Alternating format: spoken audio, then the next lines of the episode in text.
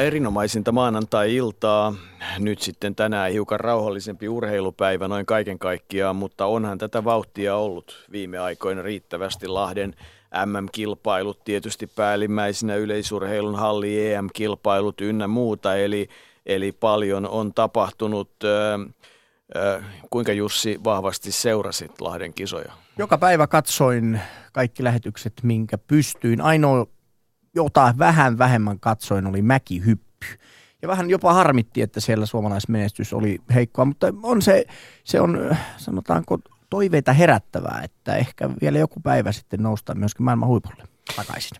Meillä on todella aika laaja kirjo asioita tänään. Mennään Lahden asioita, puhutaan yleisurheilua, puhutaan äh, Formula 1, golfista, jääpallosta ja jalkapallosta muun muassa – Tietysti yksi päivän uutisia on se, että kurja asia, mutta UEFan kurinpitovaliokunta on hylännyt Jorovan Jeremenkon valituksen kilpailukielosta.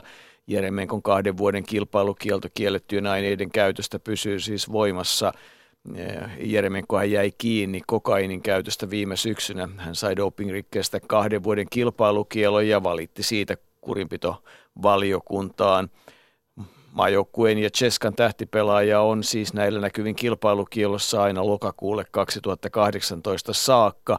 Jeremenko valittaa UEFan päätöksestä urheilun kansainväliseen vetomustuomioistuimeen kassiin. Vieraana täällä studiossa on laajasti urheilua seuraava opetusministeriö ylitarkastaja Hannu Tolonen. Tämä on muuten surkea tarina kaiken kaikkiaan.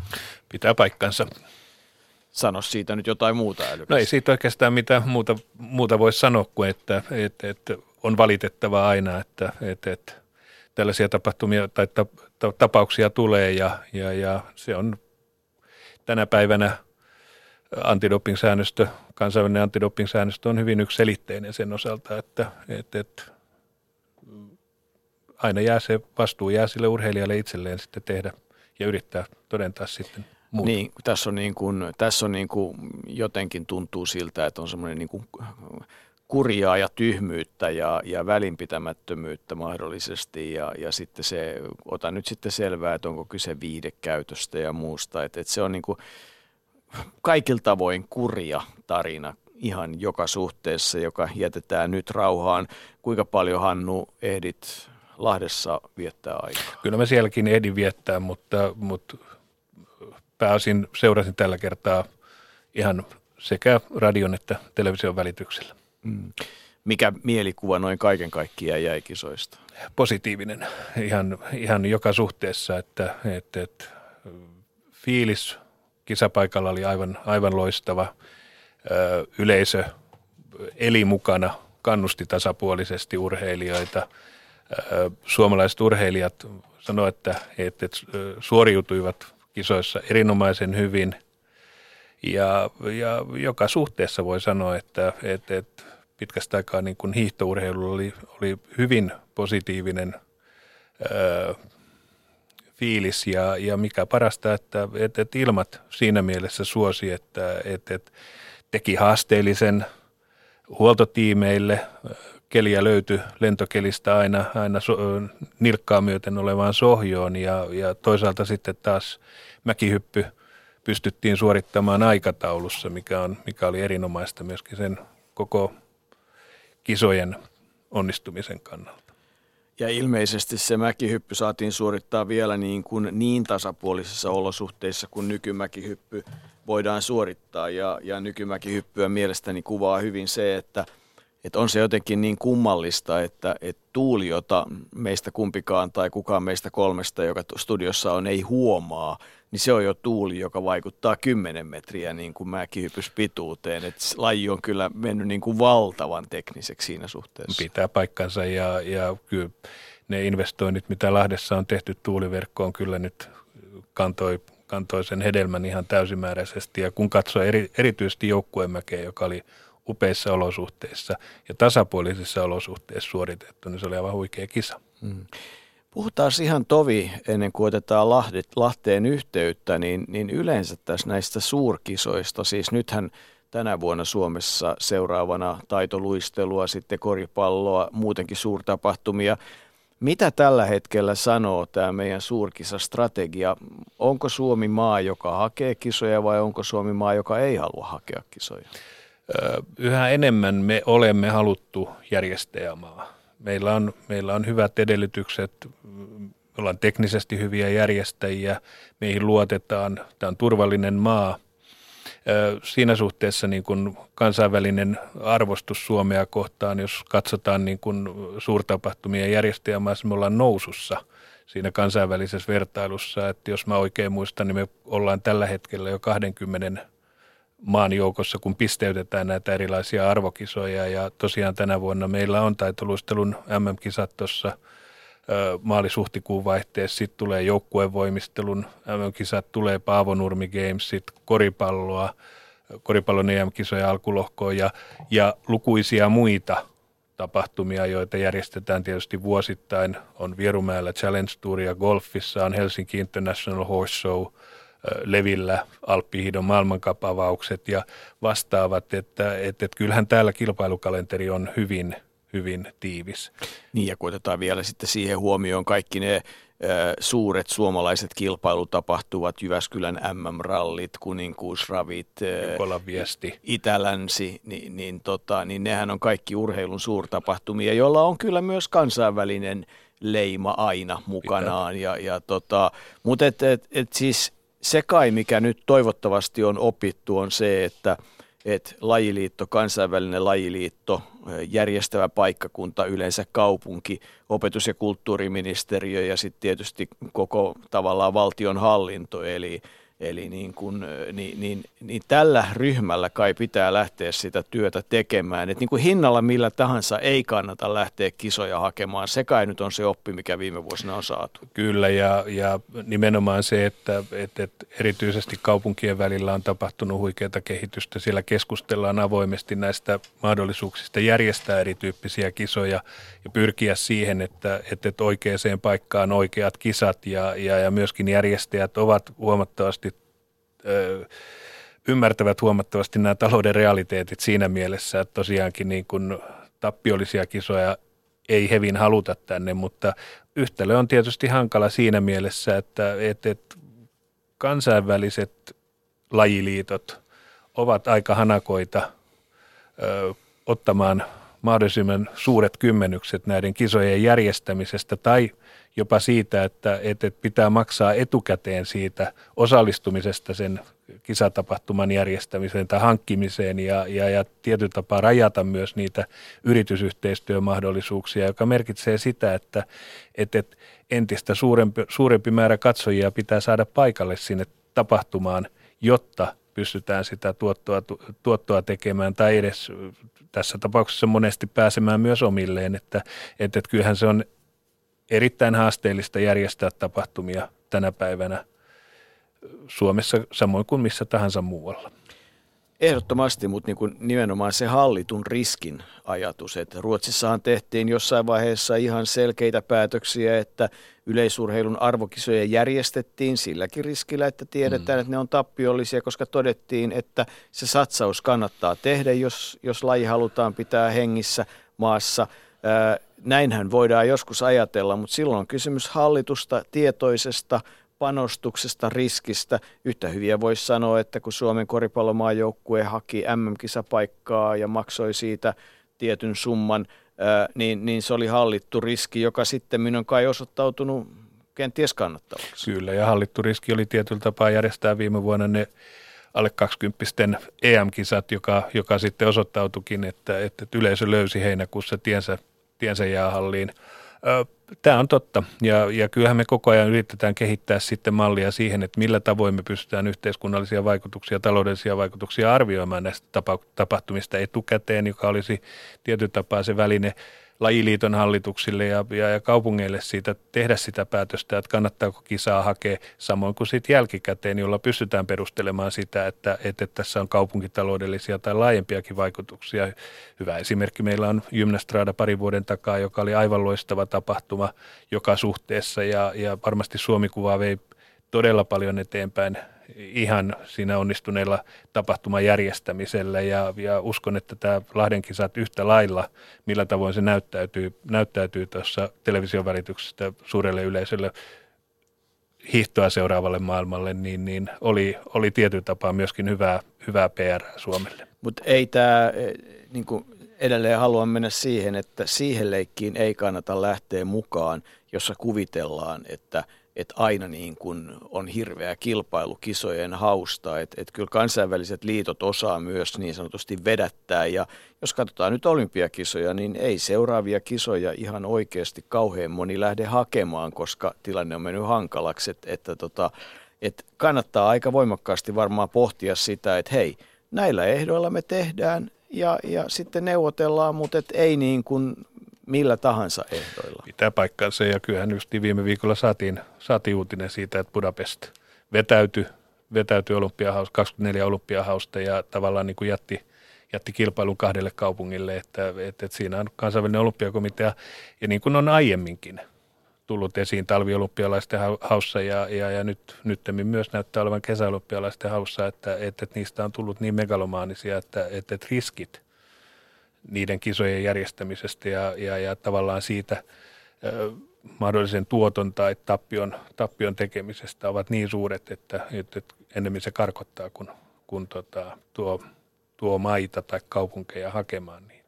Niin, siinä on nyt Thomas Bach johtamalla kansainvälisellä olympiakomitealla iso keskustelu, eikä se keskustelu FIFAn ja UEFan eli kansainvälisessä jalkapallossa yhtään sen helpompaa ole. Tänään siitä puhutaan Marko Casagranden kanssa, koska kyllä nämä todella valtavia kokonaisuuksia on, mutta, mutta otetaanpas nyt sitten linjoille mukaan Janne Leskinen. Ää, hyvää iltaa, Janne. Ilta, ilta. Nukuitko viime yönä hyvin? Kyllä, kiitos kysymästä. Ihan hyvin.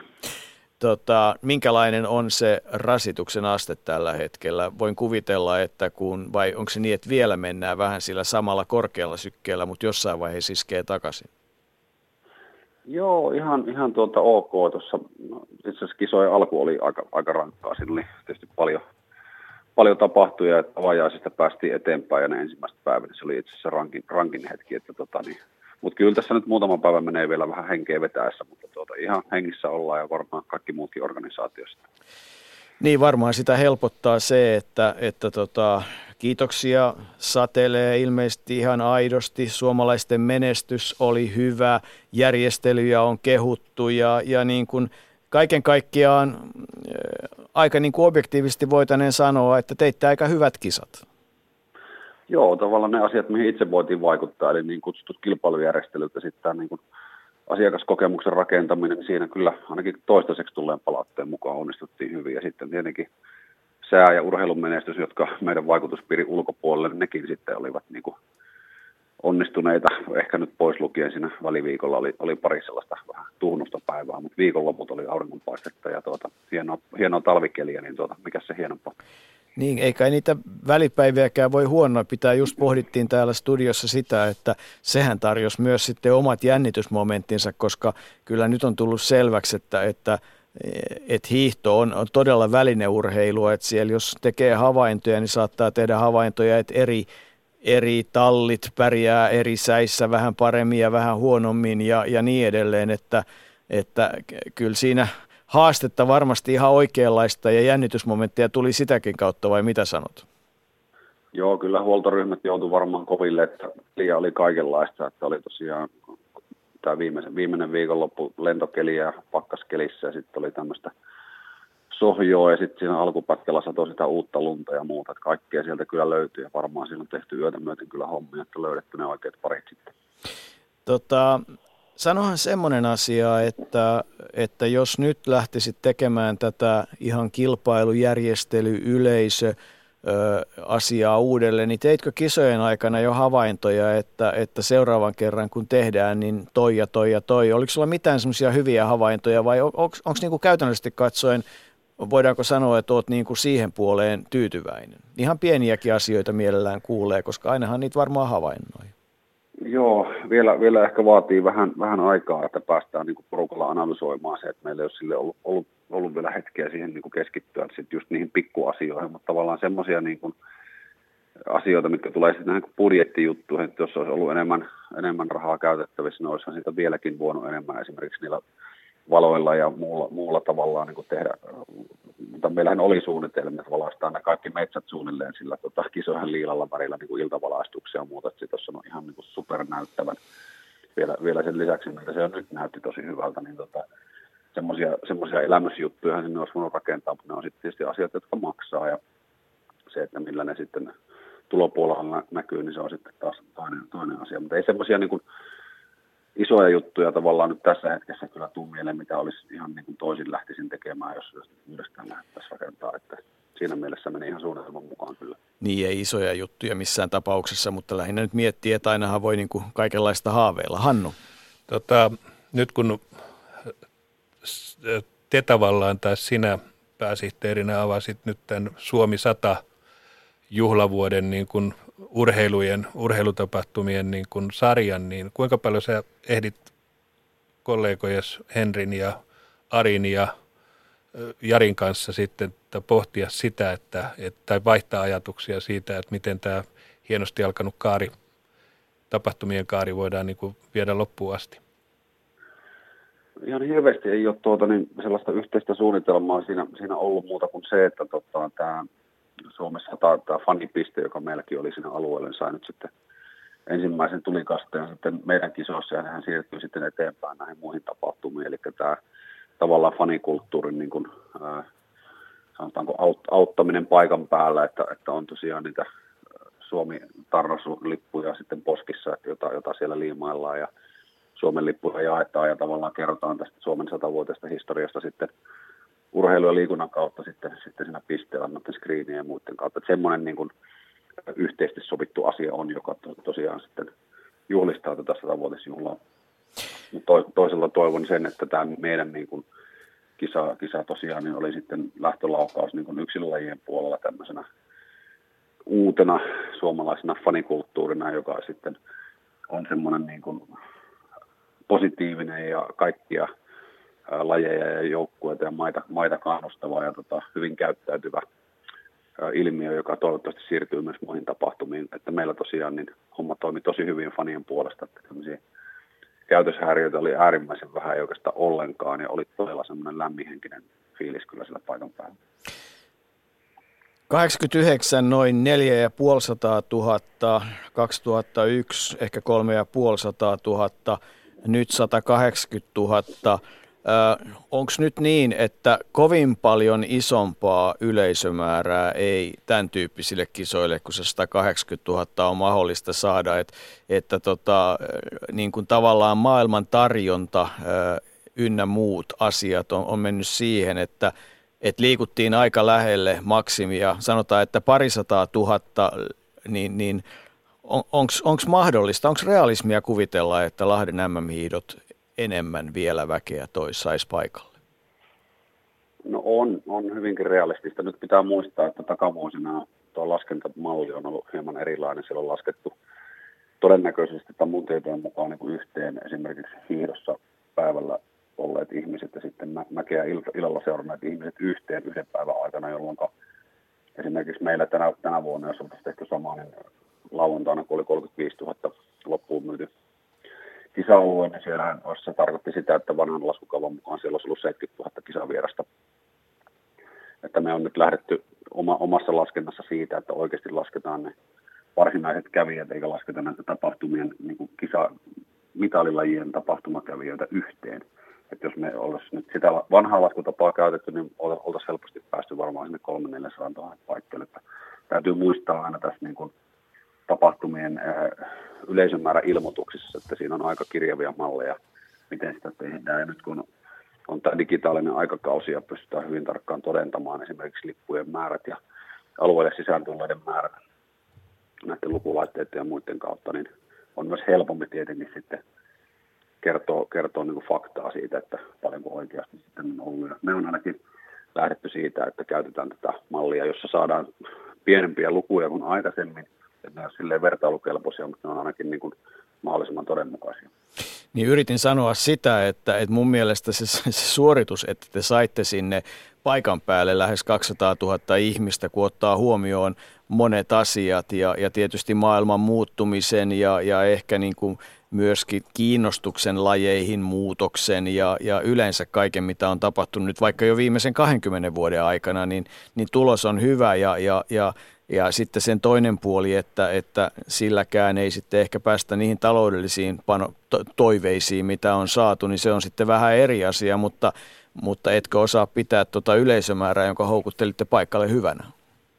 Kyllä se on hyvä, hyvä suoritus ja tota, ei siinä, siinä mitään tavoitteita jouduttiin asettamaan tai haluttiinkin asettaa aika korkeaksi niin lähtökohtaisesti, että se vähän niin kuin toimisi semmoisena niin driverina ja motivaattorina, että varmasti niin kuin tehdään kaikki sitten, että saadaan ää, hiihtofanit, mutta myös niitä uusia, uusia tuota, asiakaskuntia, jotka ei välttämättä ole sitten niin kuin tähän mennessä käyneet ja se sitten olikin mielenkiintoista että tietää, että paljonko siellä olisi, oli ollut sitten tällaisia niin kuin ensikertalaisia, että sillä mun mielestä taas niin kuin mitataan sitä meidän onnistumisesta, kuinka, kuinka saatiin niitä uusia fani, fanikulttuureja ja ryhmiä sitten luotu. Tutkitaanko sitä millään tavalla muuten? Joo, kyllä kun tutkimukset tehdään, eli siellä on kyselytutkimuksia ja sitten tulee tämmöinen taloudellinen vaikuttavuustutkimus ja sitten kun päästään nyt tarkkaan katsomaan tota meidän asiakasdataa, joka on sitten tuon lipunmyynnin kautta tullut, niin sielläkin varmaan saadaan tietoa sitten irti, mutta mielenkiinnolla kyllä odotan, että minkälaista mäkeä sitten loppujen lopuksi paikan päällä on käynyt. No aika paljon panostitte todella myös sitten sen oheisohjelmaan ja muuhun.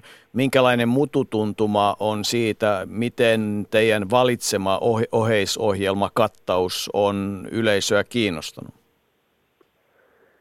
No, kyllä se on aika, aika tuota positiivinen sekin, sekin näkö, näkökulma tässä vaiheessa, että tuota, esimerkiksi tämä Röllin talvimaa-konsepti niin lapsiperheiden puolelta on tullut kyllä pelkästään positiivista palautetta. Se, että se pystyttiin vielä sijoittamaan sit siihen ihan niin kuin ladun varteen. Eli tarkoituksena oli se, että aikuiset voi katsoa rauhassa kisaa ja sitten siinä oli vielä skriini niin kuin vahvistamassa sitä kisan seuraamista ja sitten lapset voi samaan aikaan peuhata sitten niissä eri toimintapisteissä, mitä siinä röllipuistossa oli. Ja sitten toinen, toinen mielenkiintoinen, mikä osoittautui kyllä semmoiseksi niin tosi hauskaksi ja pidetyksi asiaksi, oli tämä, oli tämä mielensä pauttoja katsomaan, eli tämmöinen teema, teemakatsomo sitten siellä metsän siimeksessä, jossa sitten nautittiin niin kuin kisakokemusta perinteisellä tyylillä.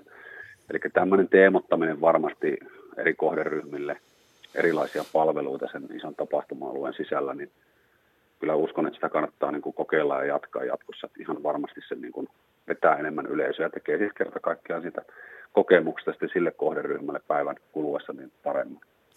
Niin eli kansainvälisen liiton puolelta, urheilijoiden puolelta, katsojien puolelta kiitellään järjestelyjä, että ne on nyt toiminut hyvin ja, ja tota, suomalaismenestys oli hyvää. Mäessäkin oli niin kuin olevinaan, että se ei ainakaan kääntynyt miinusmerkkiseksi, että sielläkin oli jotain tämmöisiä hauskoja pieniä positiivisia näkökulmia ja niin edelleen. Väkeä oli vajaa paristaa tuhatta ja sitten kaiken, kaiken päälle niin pettymys siitä, että talous on vaikea. Eikö tämä aika rankka juttu, Janne Leskinen?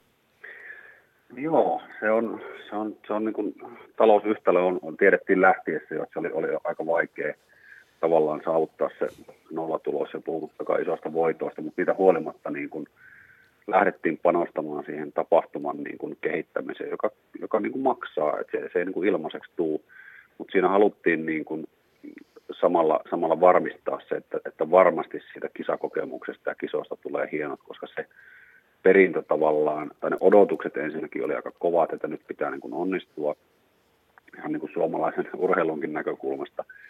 Ja, ja sitten, sitten toisaalta haluttiin, että se perintö siitä kisoista jää ja se muisto niin kuin kaikille kisakävijöille on, on niin, niin hyvä, että tavallaan se tukee sitten myöhempää tekemistä ja on nostamassa myös sitten hiihtoa ja talviurheilua omalta osaltaan niin kuin, uuteen, uuteen nousuun tavallaan ja ava, pystytään avaamaan tavallaan se uusi, uusi sivu.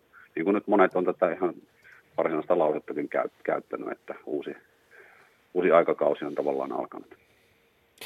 Tavallaan kun sitä Lahdessa katsoi ja, ja, ja niin kuin se kaupungin katu, katukuvassa myöskin MM-kisathan näkyy hirveän hyvin, niin millä tavoin sä pääsihteerinä sait sitten kaupungin yrittäjät mukaan tähän tai yritykset mukaan tähän, tähän projektiin, koska on kokemuksia myös siitä, että, että, täällä on ollut suuriakin tapahtumia, joita ei ole sitten tavallaan niin kuin yritysmaailma erityisesti palvelu, palvelualat huoma, huomioineet riittävän hyvin, eli ei ole on jouduttu myymään ravintoloiden osalta tai, tai ylipäätä, ylipäänsäkin on sitten niin kuin tavallaan siinä tilanteessa, jossa olisi pystytty myymään paremmin, niin, niin, niin sitä ei ole, osat, tai ei ole ymmärretty sitten tavallaan tämä urheiluliikkeen ulkopuolella.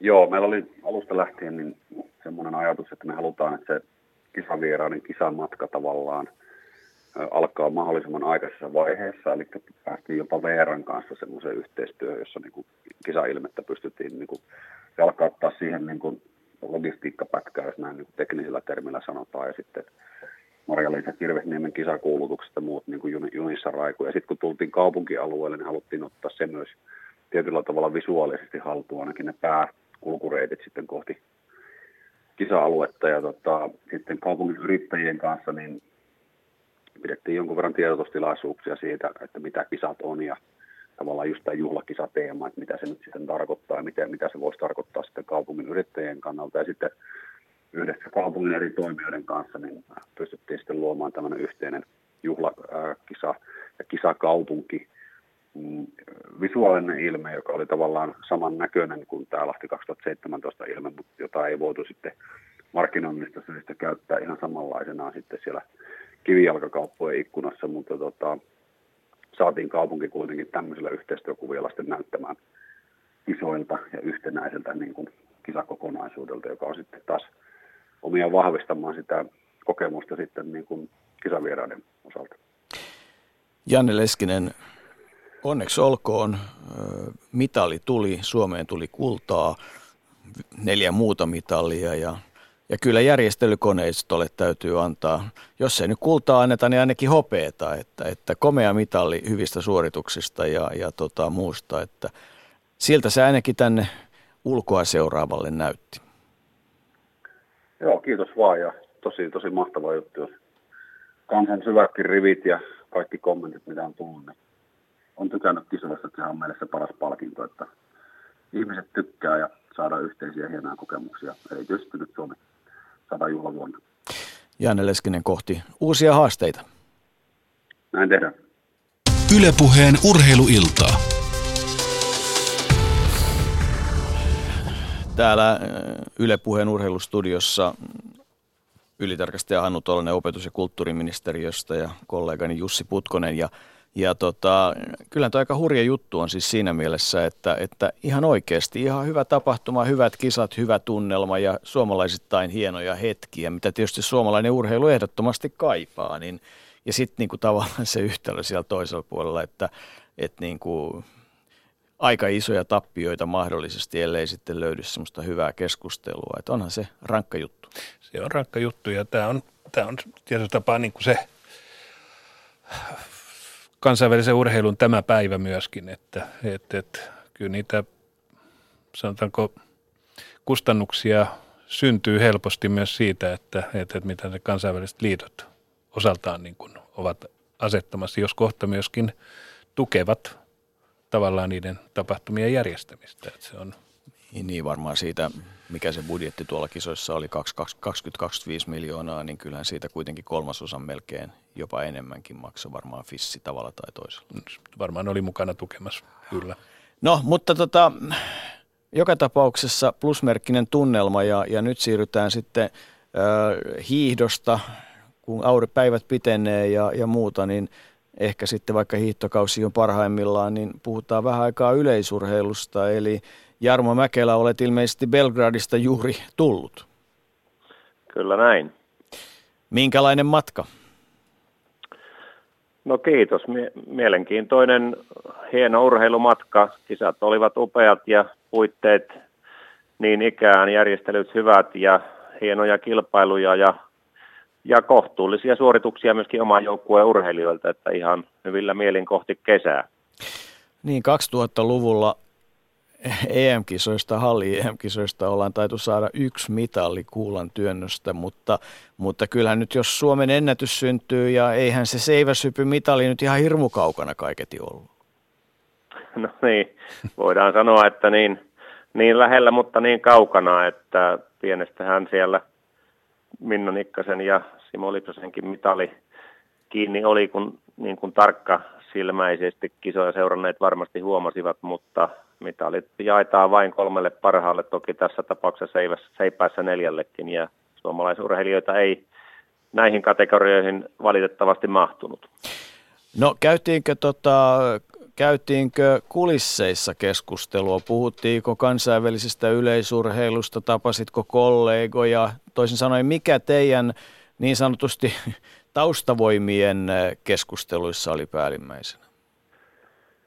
No kyllä käytiin keskusteluita ja kollegoita tavattiin niin kuin aina vastaavissa kilpailuissa ja kyllä siellä, siellä pari teemaa nousi aika yleisesti. Kannetaan huolta siitä, että 20-22-3-vuotiaille urheilijoille pitäisi löytää nykyistä enemmän motivoivia kilpailuja. Toki alle 20-vuotiaiden ja alle 23-vuotiaiden Euroopan mestaruuskilpailut joka toinen vuosi on, ovat erinomainen asia, mutta on, on selvää, että ne eivät tietysti yksi riitä niille urheilijoille, jotka juuri noina vuosina tekevät isoja päätöksiä, panostavatko urheiluun täysillä vaiko eivät sitä tee. Ja, ja kyllä tietysti sitten ruotsalaisten hyvä EM-halli ilme, ilme jatkuu ja mikä heidän kannaltaan miellyttävintä sitä ilmettä oli paljon myöskin kiertävällä juoksuradalla ja siitä keskusteltiin, keskusteltiin aika paljon. He olivat, olivat kovin tyytyväisiä ja innostuneita siitä asiasta. Muun muassa tällaisia havaintoja tuli tehtyä. Niin tuossa puhuttiin eh, lähetyksen alkupuolella siitä, että, että kun päätetään hakea jotain arvokisoja, niin joskus pitää tehdä hallittuja riskejä ja Jarmo Mäkelä, oletko samaa mieltä, että kun ruotsalaiset näitä EM- ja MM-kisoja aikanaan järjestivät taloudellisesti aika hankalissa yhtälöissä, niin tota, he kyllä niillä toimenpiteillä ehkä pelastivat lajin maassa? No olen aika pitkälle tuota mieltä, että kyllähän Ruotsi on yleisurheilunsa kanssa ja sen näkyvyydestä joutunut taistelemaan omassa maassaan varmasti ainakin aika ajoin jopa enemmän kuin mitä me suomalaiset. Meillä on ehkä stabiilimpi perinne ja vähemmän kilpailua sillä kesäurheilun sektorilla ja, ja kyllä Ruotsi se, että siellä on pidetty MM-kisat ja EM-kisat nykyhistoriassa, hallikisat myöskin ihan neljä vuotta sitten, niin aivan varmasti on saanut yleisurheilulle sitä näkyvyyttä, mitä Ruotsissa se laji erikoisesti on kaivannut. Ja se on varmaan yksi selitys sille, että laji, laji elää ja voi hyvin ja uusia urheilijoita tuntuu, tuntuu tulevan hyvää tahtia niin heillä kuin onneksi myöskin meillä. Niin no tämä oli oikeastaan seuraava asia, johon olin tulossa, eli jotenkin on nyt semmoinen mututuntuma, että kun katsoi siis Halli SM-kisoja, että kun siellä siis 16-vuotiaat tekee kauhean kovia tai ainakin kansallisesti erittäin kovia tuloksia ja, ja muutenkin on tämmöinen, että, että onko meillä ihan oikeasti joku tämmöinen nuorten nyt esimarssi yleisurheilussa? No ky- kyllä meillä on pidempää lajia seuranneet muistaa hyvin, että 90-luvulla Suomi oli nuorisoyleisurheilussa kova maa. Siihen nähden 2000-luvun aikuisyleisurheilun olisi pitänyt olla vieläkin parempaa kuin mitä se on ollut, mutta nyt kyllä tällä hetkellä nuo nuorisoikäluokat lähtien ihan sieltä 16 22 saakka, niin ovat, ovat vahvoja ja hyviä ja siellä on iso määrä hyvässä nousuvauhdissa olevia urheilijoita. Varmasti hyvinkin sillä tasolla, kun parhaimmillaan 90-luvulla tämän asian kanssa edettiin ja joka tapauksessa – paljon, paljon parempi näkymä kuin kertaakaan aiemmin 2000-luvun aikana, että miellyttäviä vuosia on varmasti tulossa, jaksan uskoa. Vaikka kansainvälinen kilpailu ei ole kyllä kevenemään päin, mutta tota, mi- mitäs me sitten 90-luvulla oikeastaan tehtiin niin sanotusti päin honkia?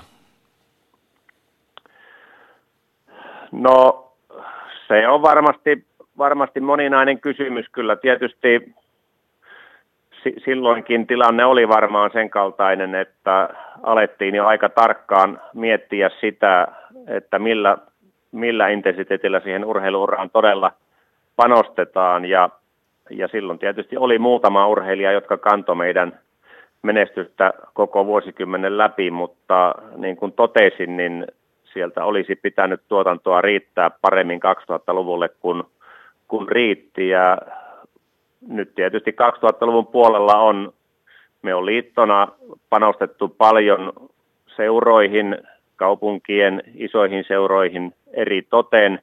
Ja uskon, että myöskin urheiluakatemioiden kohdalla vallinnut hyvä kehitys on johtamassa ja johtanutkin siihen, että se kynnys lähteä rohkeasti panostamaan urheilemiseen rippikoulujen jälkeen ja vielä ylioppilaaksi kirjoittamisen jälkeen pidemmälläkin tähtäimellä, niin se on Suomessa ja yleisurheilussa madaltunut ja, ja se on, ne on ainakin tekijöitä, joiden hedelmiä tässä pikkusen on jo nähtävissä. Tämä on mun mielestä urheilun iso kysymys ja Hannu Tolonen on studiossa ja mä luulen, että Hannu saattaa olla samaa mieltä, että kyllä niin kuin tavallaan se kynnys, kun, kun teiniän jälkeen mietitään, että uskallanko heittäytyä urheiluun ja kokeilla niitä siipiä 4-6 vuoden ajan ja että siihen löytyy sitten taloudellinen panostus, niin se on yksi näitä suomalaisen urheilun tulevaisuuden kulmakiviä. Ja jotenkin tällä hetkellä nämä erilaiset akatemiamallit tuntuu siinä suhteessa hyvältä ja varmaan tukipolitiikkaakin ehkä reivataan siihen suuntaan. Mites on Jarmo, tota, kun puhutaan näistä nuorista urheilijoista, joita teillä on nyt tosi siis lupaava, lupaavia urheilijoita hirveän hyvä määrä, niin millä tavoin te olette niin kuin sitä keskustelua vanhempien kanssa käyneet? Eli onko, onko perheet otettu huomioon siinä, että kun näitä valintoja, valintoja tehdään siinä, että, että panostetaanko urheiluun täysillä vai, vai keskitytäänkö sitten opintoihin ja, ja, ja siviliuraan, niin onko teillä käyty sitä vuorovaikutusta tästä vanhempien perheiden kanssa siitä, että, että on olemassa vaihtoehto myöskin urheilla?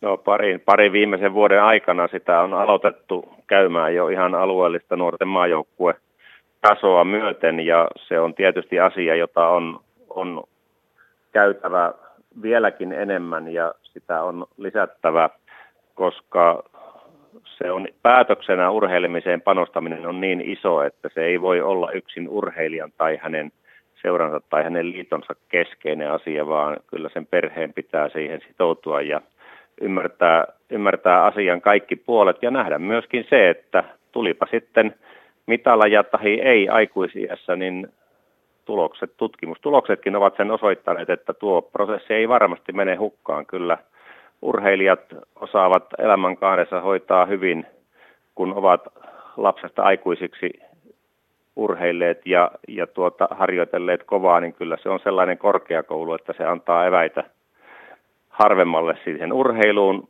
kansainväliselle tasolle asti yltämiseen, mutta jokaiselle sitten tämän, tämän oman kansalaisen velvoitteen täyttämiseen ja työelämään ja tänne, että kyllä urheilulla on paljon sellaisia myönteisiä piirteitä, jotka eivät aina, aina tule esille. Jarmo Mäkelä, pakko palata lyhyesti kansainväliseen urheiluun, kun yksi isoja kysymyksiä kaikissa suurissa lajiliitoissa ja myös kansainvälisessä olympiakomiteassa ja, ja niin edelleen on, on erilaiset eettiset kysymykset. Ja, ja nyt sitten viimeisin heitto oli se, että, että Frank Fredericks olisi saanut aika moisia esimerkiksi tota, ä, avustuksia tai, tai tukea tai lahjuksia tai jotain sellaista. Kuinka vakavasti kansainvälisiä Euroopan yleisurheiluliiton parissa nyt suhtaudutaan siihen, että nämä uutiset pitäisi ehdottomasti saada niin kuin loppumaan ja ennen kaikkea se toiminta, jos sitä on, se pitäisi saada loppumaan? No kyllä ainakin kansainvälisen yleisurheiluliiton presidentti Sebastian Kou, kun hän, hänet tehtävänsä 2015 syksyllä valittiin, niin hän on, hän on panostanut erittäin paljon – järjestönsä eettisen koodiston laatimiseen ja sen, sen toimeenpanemiseen. Siellä on ylimääräisellä kongressilla jo viime loppuvuodesta sitoutettu kaikki mantereet näihin asioihin varsin moniulotteisesti ja kyllä Euroopan yleisurheiluliitto näyttää samantyyppisellä intensiivisellä intensiteetillä seuraavan perässä, että selvästi kansainväliset kattojärjestöt ovat vetäneet sen johtopäätöksen, että jos nämä huonon hallinnon korruption, dopingin ja vastaavat ilmiöt jatkuvat vuodesta vuosikymmenestä toiseen, niin kuin tälläkin vuosikymmenellä kokemuksia valitettavasti paljon on, niin se on ennen pitkää sitten urheilun surma ja, ja yleisurheilun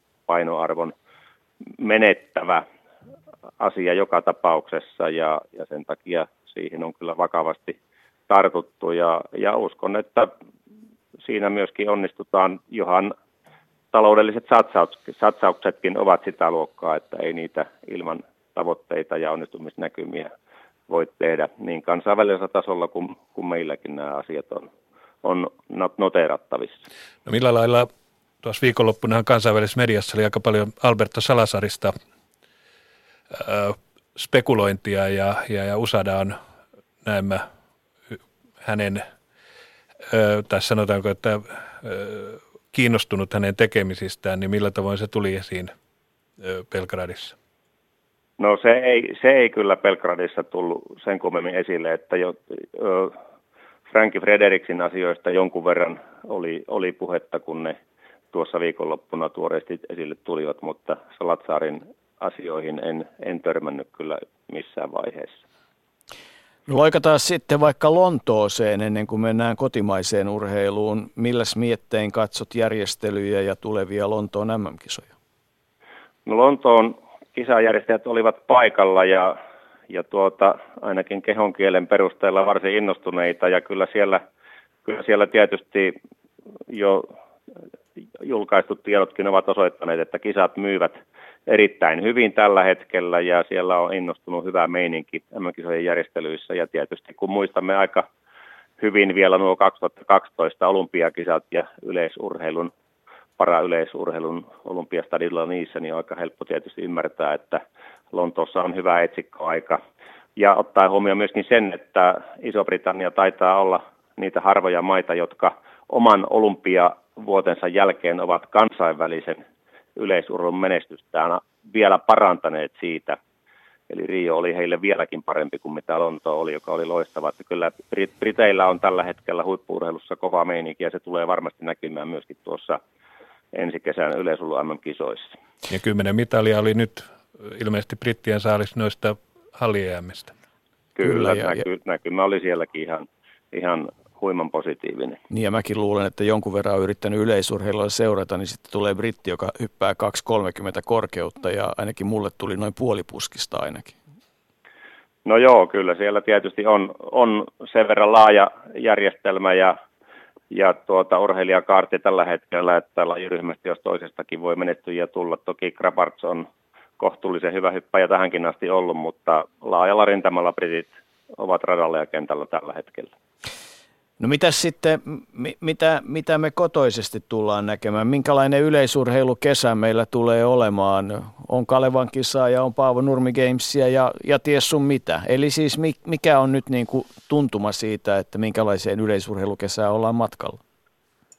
No ihan varmasti ollaan matkalla virkeään ja hyvään yleisurheilukesään. Kiitos juuri tuo, mistä aloitettiin. Eli semmoisia kiihtyvässä vauhdissa olevia urheilijajunia on tällä hetkellä paljon eri lajiryhmissä ja erittäin mielenkiintoinen tapahtuma on heti siellä alkukesässä, kun juhannuksena kilpaillaan Vaasassa Euroopan joukkuemestaruuskilpailuiden ensimmäisen divisioonan lohko 12 maan kesken ja siellä muun muassa kaikki neljä isointa Pohjoismaata, Suomi, Ruotsi, Norja ja Tanska ovat paikalla, joten muun muassa yleisurun Pohjoismaiden mestaruuskilpailut siellä nähdään ja varmaan muutoinkin hyviä, hyviä tapahtumia. Totta kai sitten eliittikisarja, Kalevan kisat, ovat niitä muita highlightseja, joita Suomen maaperällä nähdään. Ja, ja tietysti sitten erinomainen mielenkiinto heinäkuussa kohdistuu 22- ja 19-vuotiaiden Euroopan mestaruuskisoihin, joihin me saamme todella vahvat joukkueet molempiin sarjoihin, niin kuin ilmi on käynyt. Ja sitten Lontoon jälkeen vielä Tukholmassa kilpaillaan Suomi-Ruotsi yleislomaaottelu, että kyllä niitä tapahtumia pitkin kesää, kesää riittää. Ja tuossa kuulin tänä päivänä, että Vantaalle ollaan kultaisen keihään avausta rakentamassa aika kovalla forssilla tuohon toukokuun loppuun, eli pääkaupunkiseutukin tulee mukavasti tähän näkyvyysjuttuun mukaan, että mielenkiintoisia aikoja aletaan kokea. Tero Pitkämäki aloittaa heti toukokuun alkupuolella Timantteliikan kiertueet Aasiasta, että ei tässä kovin kauaa tarvitse odotella, niin yleisurheilun päivittäisuutisointi taas, taas jatkuu. Minkä kokoista joukkuetta ennakoit tuonne Lontooseen Suomelta? No tällä hetkellä, tällä hetkellä viisi urheilijaa on paikkansa lunastanut Simo Lipsanen viimeisimpänä eilen. Ja kun meillä on MM-kisojen ja, tai olympiakisojen yleisurheilun joukkueet ollut semmoista 12-15 aika lailla viime vuosina, niin kylläpä uskoltaisin sanoa, että ainakin jonkun verran siitä noustaan sinne, sinne haarukkaan 16-20. Lienee aika hyvä veikkaus. Nähdään sitten elokuussa. Sehän vaan meille mainiosti sopii. Äh, Jarmo Mäkelä, tässä vaiheessa Yle Puheen urheiluilta kiittää sinua vierailusta lankojen välityksellä studiosta ja varmaan meidän keskustelu näistä aiheista tulee tässä taas jatkumaan. Kiitoksia. Ylepuheen urheiluiltaa. Ootko siellä Jussi minkälainen urheilu, yleisurheilumies? Tuota, en ole harrastanut koskaan. Et ole koskaan jou- juossut olen, olen, olen juossut ja heittänyt ja sanotaan myöhemmällä iällä koulun liikunta oli ainoa mitä yleisurheilua tuli.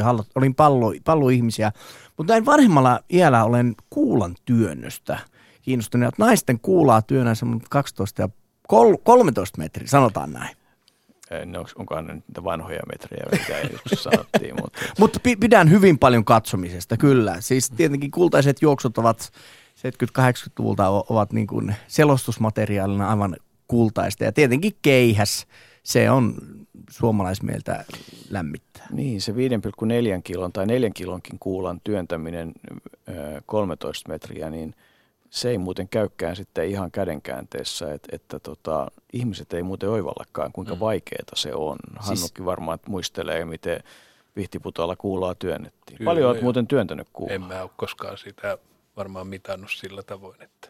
Vaikeeta se. Se on se miesten se on. kuula on niin, siis mä työnnät sitä nippanappa yli 10 metriä. Siis se, se on, se on tosi raskas. Mulla on semmoinen muistikuva, että jossain vaiheessa käytiin keskustelua, kun oli näitä voimamieskisoja, että kun ne ihmetteli, että kuinka paljon sitä pystyy työntämään ja – ja vai oliko se jopa niin, että edesmennyt Toni Halmes sanoi, että kyllähän tota nyt pitää pystyä mm. työntämään ja miehessä oli voimaa vaikka kuinka paljon, niin miten mulla on semmoinen tunne, että se oli 12-13 metriä, minkä se sai sen kuulan, miesten kuulan lentämään. Tämä voi olla, että muistan ihan väärin tai sitten joku voimamies, mutta, mutta kuitenkin, että, että se 20 metriä Öö, niin tota, ja 21 ja 22 metriä, niin ne on aivan hurjia tota, lukemia kyllä. Ja siinä ei tajutakaan, että kuinka paljon nopeutta kuulantyöntäjä vaatii. Että, että, että mä muistan itse ollessani vaihto Yhdysvalloissa, niin se meidän ku, paikallisen koulujoukkueen kuulantyöntäjä, niin kyllä se 100 metriä juoksaa 11 sekunnin. No niin, ne kaikki suomalaiset, siis kyllä nämä Yrjölät ja, ja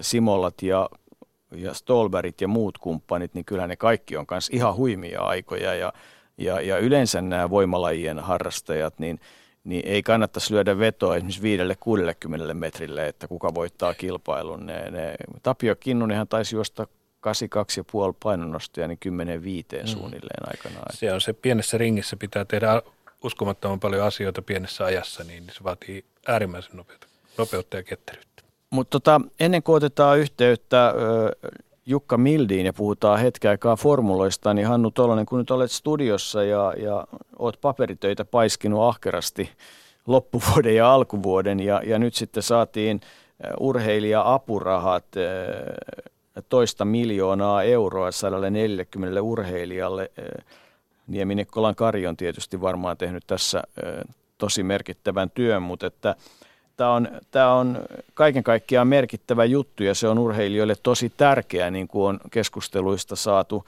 saatu tota, kuulla, että se on monelle se ihan ehdoton pohja, mille tätä asiaa rakennetaan. Kuinka iso palapeli ja haaste tämä kaiken kaikkiaan on? No kyllähän se sanotaan näin, että, että, että kun puhutaan tänäkin vuonna kesälajeja haki 320 urheilijaa – ja, ja tavallaan siitä palapelistä sitten yhdessä huippurheiluyksikön lajiryhmä vastaavien kanssa, jotka pitkälle myöskin sitä pohjatyötä tekivät ja, ja käytännössä esityksen ministeriölle teki, niin, niin kyllähän siinä on niin kuin aika paljon joudutaan käyttämään ja tekemään sitä tieto, tietopohjan keruuta ja, ja arvioimaan, vertailemaan, miettimään sitä kokonaisuutta, että kun pyrkimyksenä on se, että, että, että urheilija saa, saa sitten 5 tonnin, 10 tonnin tai 20 000 euron apurahan, niin, niin, niin että se olisi mahdollisimman pitkäkestoinen prosessi myös sen jälkeen, kun pääset mukaan siihen apurahan piiriin, koska, koska se, että, että vuoden saada toisena tippua ja kolmantena nousta, niin, niin se on äärimmäisen epä, epävarmaa myös sen urheilijan kehittämisen ja kehittymisen kannalta. Ja, ja varsinkin nyt, kun uusi olympiadi alkoi kesälajeissa, joka merkitsee sitä, että, että eräällä tavalla aloitetaan valmistautuminen sitten kohti Tokion olympialaisia, niin, niin, siinä on eräällä jouduttu tiukentamaan niitä kriteereitä alkuvaiheessa, jotta se juna ja kehittymisen myötä, kun tulostavoitteet täyttyy ja, ja tavallaan niin kuin kehitys tapahtuu, niin voidaan olla mukana tukemassa entistä paremmin, niin, niin, niin siinä on, se on monen tekijän summa, josta muodostuu sitten se yksi kokonaisuus. Mutta onko se ehdoton painopiste tulevaisuudessa siihen, että nimenomaan ne, ne pinnalle pyrkivät, urheiluun heittäytyvät nuoret urheilijat olisi se ehdoton painopiste, että heidän niin kuin mahdollisuudensa tehdä asiat niin sanotusti kympin arvoisesti urheilun, urheiluun, että et sitä, sitä tota, panostettaisiin tavoitteena, että hei sitten myöhemmin menestyvinen enää tarvii apua. No tietysti niin kuin Jarmo Mäkelä tuossa sanoi, että, että tietyllä tapaa se rippikoulun tai ylioppilastutkinnon jälkeen valmistaa tai uh, uh, niin kuin tietyllä tapaa niin kuin omistautuminen sille huippuurheilijan tai urheilijan uralle, niin, niin se on tilanne siinä vaiheessa, jolloin sulla on kaikkein vähiten niitä taloudellisia, taloudellisia tukijoita ja, ja, ja eräällä tavalla se kilpailu, valmentautuminen on koko päivä toimista, joka merkitsee se, että se ansaintalogiikka on, on heikohko tai heikko, jolloin vanhemmat, paikalliset seurat, lajiliitot vähemmässä määrin, mutta, mutta silloin niin kun tavallaan se tuki pitää löytää siihen, että sä pystyt koko päivä toimisesti valmentautumaan. Ja, ja tämä on niin pyrkimyksenä ollut, jonka, jonka, jonka perusteella sitten on otettu uusi apurahaluokka, eli tämä niin sanottu viiden tonnin pienen apu, tämmöinen 5000 euron apuraha, jolla tavallaan niitä nuoria ö, ensimmäistä kertaa apurahalle tulevia, niin, niin saadaan se steppi siihen ja, ja sitä myötä niin kun kehityksen myötä voidaan mahdollisesti sitten apurahaa nostaa. Toki ollaan sitten tilanteessa, jossa, jossa ollaan on jo menestyvä huippuurheilija. Taloudellisestihan voidaan sanoa niin kunnottamatta näitä meidän top 10 joukkueen lajien huippuja, mm. jotka on ö, ammattilaissarjoissa ulkomailla, niin, niin heitä lukuun ottamatta, niin ei kukaan urheilija sen lyhyen uran aikana ansaitse niin paljon, että, että sillä tulevaisuuttaan pystyisi pitkälle rakentamaan, että, että tässäkin pitää olla sitten myös käytännön järki mukana, että, että pystytään löytämään se balanssi, mutta myös se, että, että on selvää, että kun olet kansainvälisesti menestyvä urheilija, niin silloin sulla on myöskin niitä yhteistyö, yritysyhteistyökumppaneita huomattavasti enemmän.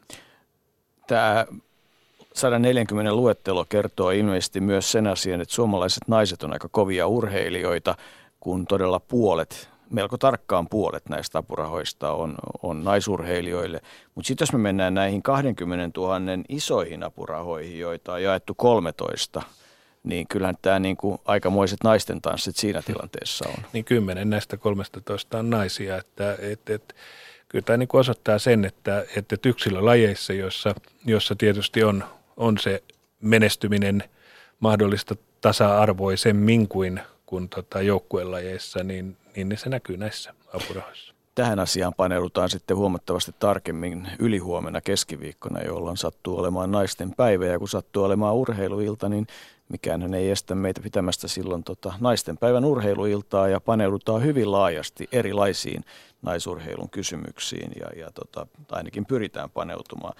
No tota, ei aikaakaan, kun varmasti myös sitten tullaan jakamaan lajiliittojen ja liikuntajärjestöjen valtionavut lähiaikoina nekin tulevat jakoon, valmistelutyöt on tehty, mutta avaa Hannu lyhyesti pähkinänpuoressa, että, että mitkä on ne kriteerit, valtionavulle lajiliittojen osalta esimerkiksi ja mitä painotetaan ja, ja, ja, ja mihin se on ennen kaikkea tarkoitettu? Miksi valtio heittää rahaa tähän?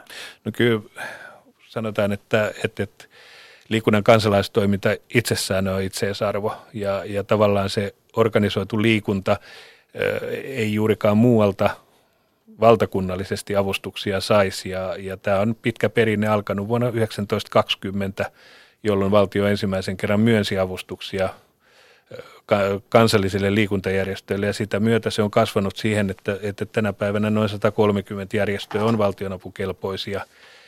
Ja meillä on liikuntalaissa yksilitteisesti lähtökohta se, että, että liikuntalain pykälien ja tavallaan sen arvopohjan noudattaminen muodostaa sen, sen lähtökohdan sille, että, että mitä järjestöjä me avustetaan. Siinä on yhtä lailla huippuurheilu, laajalainen liikkuminen, lasten ja nuorten liikunta, tasa-arvo, yhdenvertaisuus, ympäristön kestävä kehitys, muun muassa aiheita, jotka, jotka tulee ottaa huomioon sen järjestön toiminnassa. Kuinka paljon tämä avustaminen perustuu siihen lajiliiton itse luomaan strategiaan. Eli tuetaan sitä, että heillä pitäisi olla näky, mihin heidän lajien pitää kehittää ja sitä pitäisi tukea ja myös sitten tarkkailla ja auditoida. Kuinka Juuri paljon näin. näin tapahtuu? Se tapahtuu siitä, että järjestön, järjestö itse asettaa omat toiminta, toimintansa tavoitteet. Ja, ja meidän tehtävä on sitten arvioida sen toiminnan laajuuden, yhteiskunnallisen vaikuttavuuden ja taloudellisuuden perusteella. Et usein syntyy sellainen kuva, että, että, että lajiliitot, jotka ovat valtioapukelpoisia, ovat sataprosenttisesti valtion avustamia. Se ei pidä paikkaansa. Lajiliittojen keskimääräinen avustusprosentti on pikkusen päälle 20 prosenttia siitä toiminnan kokonaismenosta. Että jos puhutaan siitä, että, että, että voisi sanoa, että, että järjestöjen kokonaismenot lajiliitoilla on noin 120 miljoonaa euroa vuodessa ja siitä me katetaan se 20 miljoonaa, niin kyllä siinä aika iso osa tulee sitten katettavaksi kilpailumaksuilla, jäsenmaksuilla, yritysyhteistyöllä tai muulla varainhankinnalla, jotta se voidaan se koko 70 lajin kirjo toteuttaa Suomessa. Sitten meillä on se 60 muuta liikuntajärjestöä, jotka toteuttaa arkipäivän harrastamista, monenmuotoista toimintaa, joka, joka näkyy sitten ihan siinä terveyden, terveyttä edistävässä liikunnassa ja, ja monessa muussa toiminnassa, ei-kilpailullisessa toiminnassa, jotka, jotka myös saa sitten sen noin 20 miljoonaa. Nyt vaihdetaan aihetta, mutta aloitetaan kaikesta huolimatta rahalla. Nyt tulee Jukka Mild, oikein hyvää iltaa sinulle, meidän Formula 1-asiantuntijamme Ylellä kysymys, johon en vaadi vastausta, mutta, mutta kuvittelen, sanon noin suurin piirtein, että mikä on se haarukka Formula 1-tallien budjeteissa suurin piirtein pienimmästä suurimpaan? Siis mille välille se asettuu? Osaatko sanoa tänä päivänä?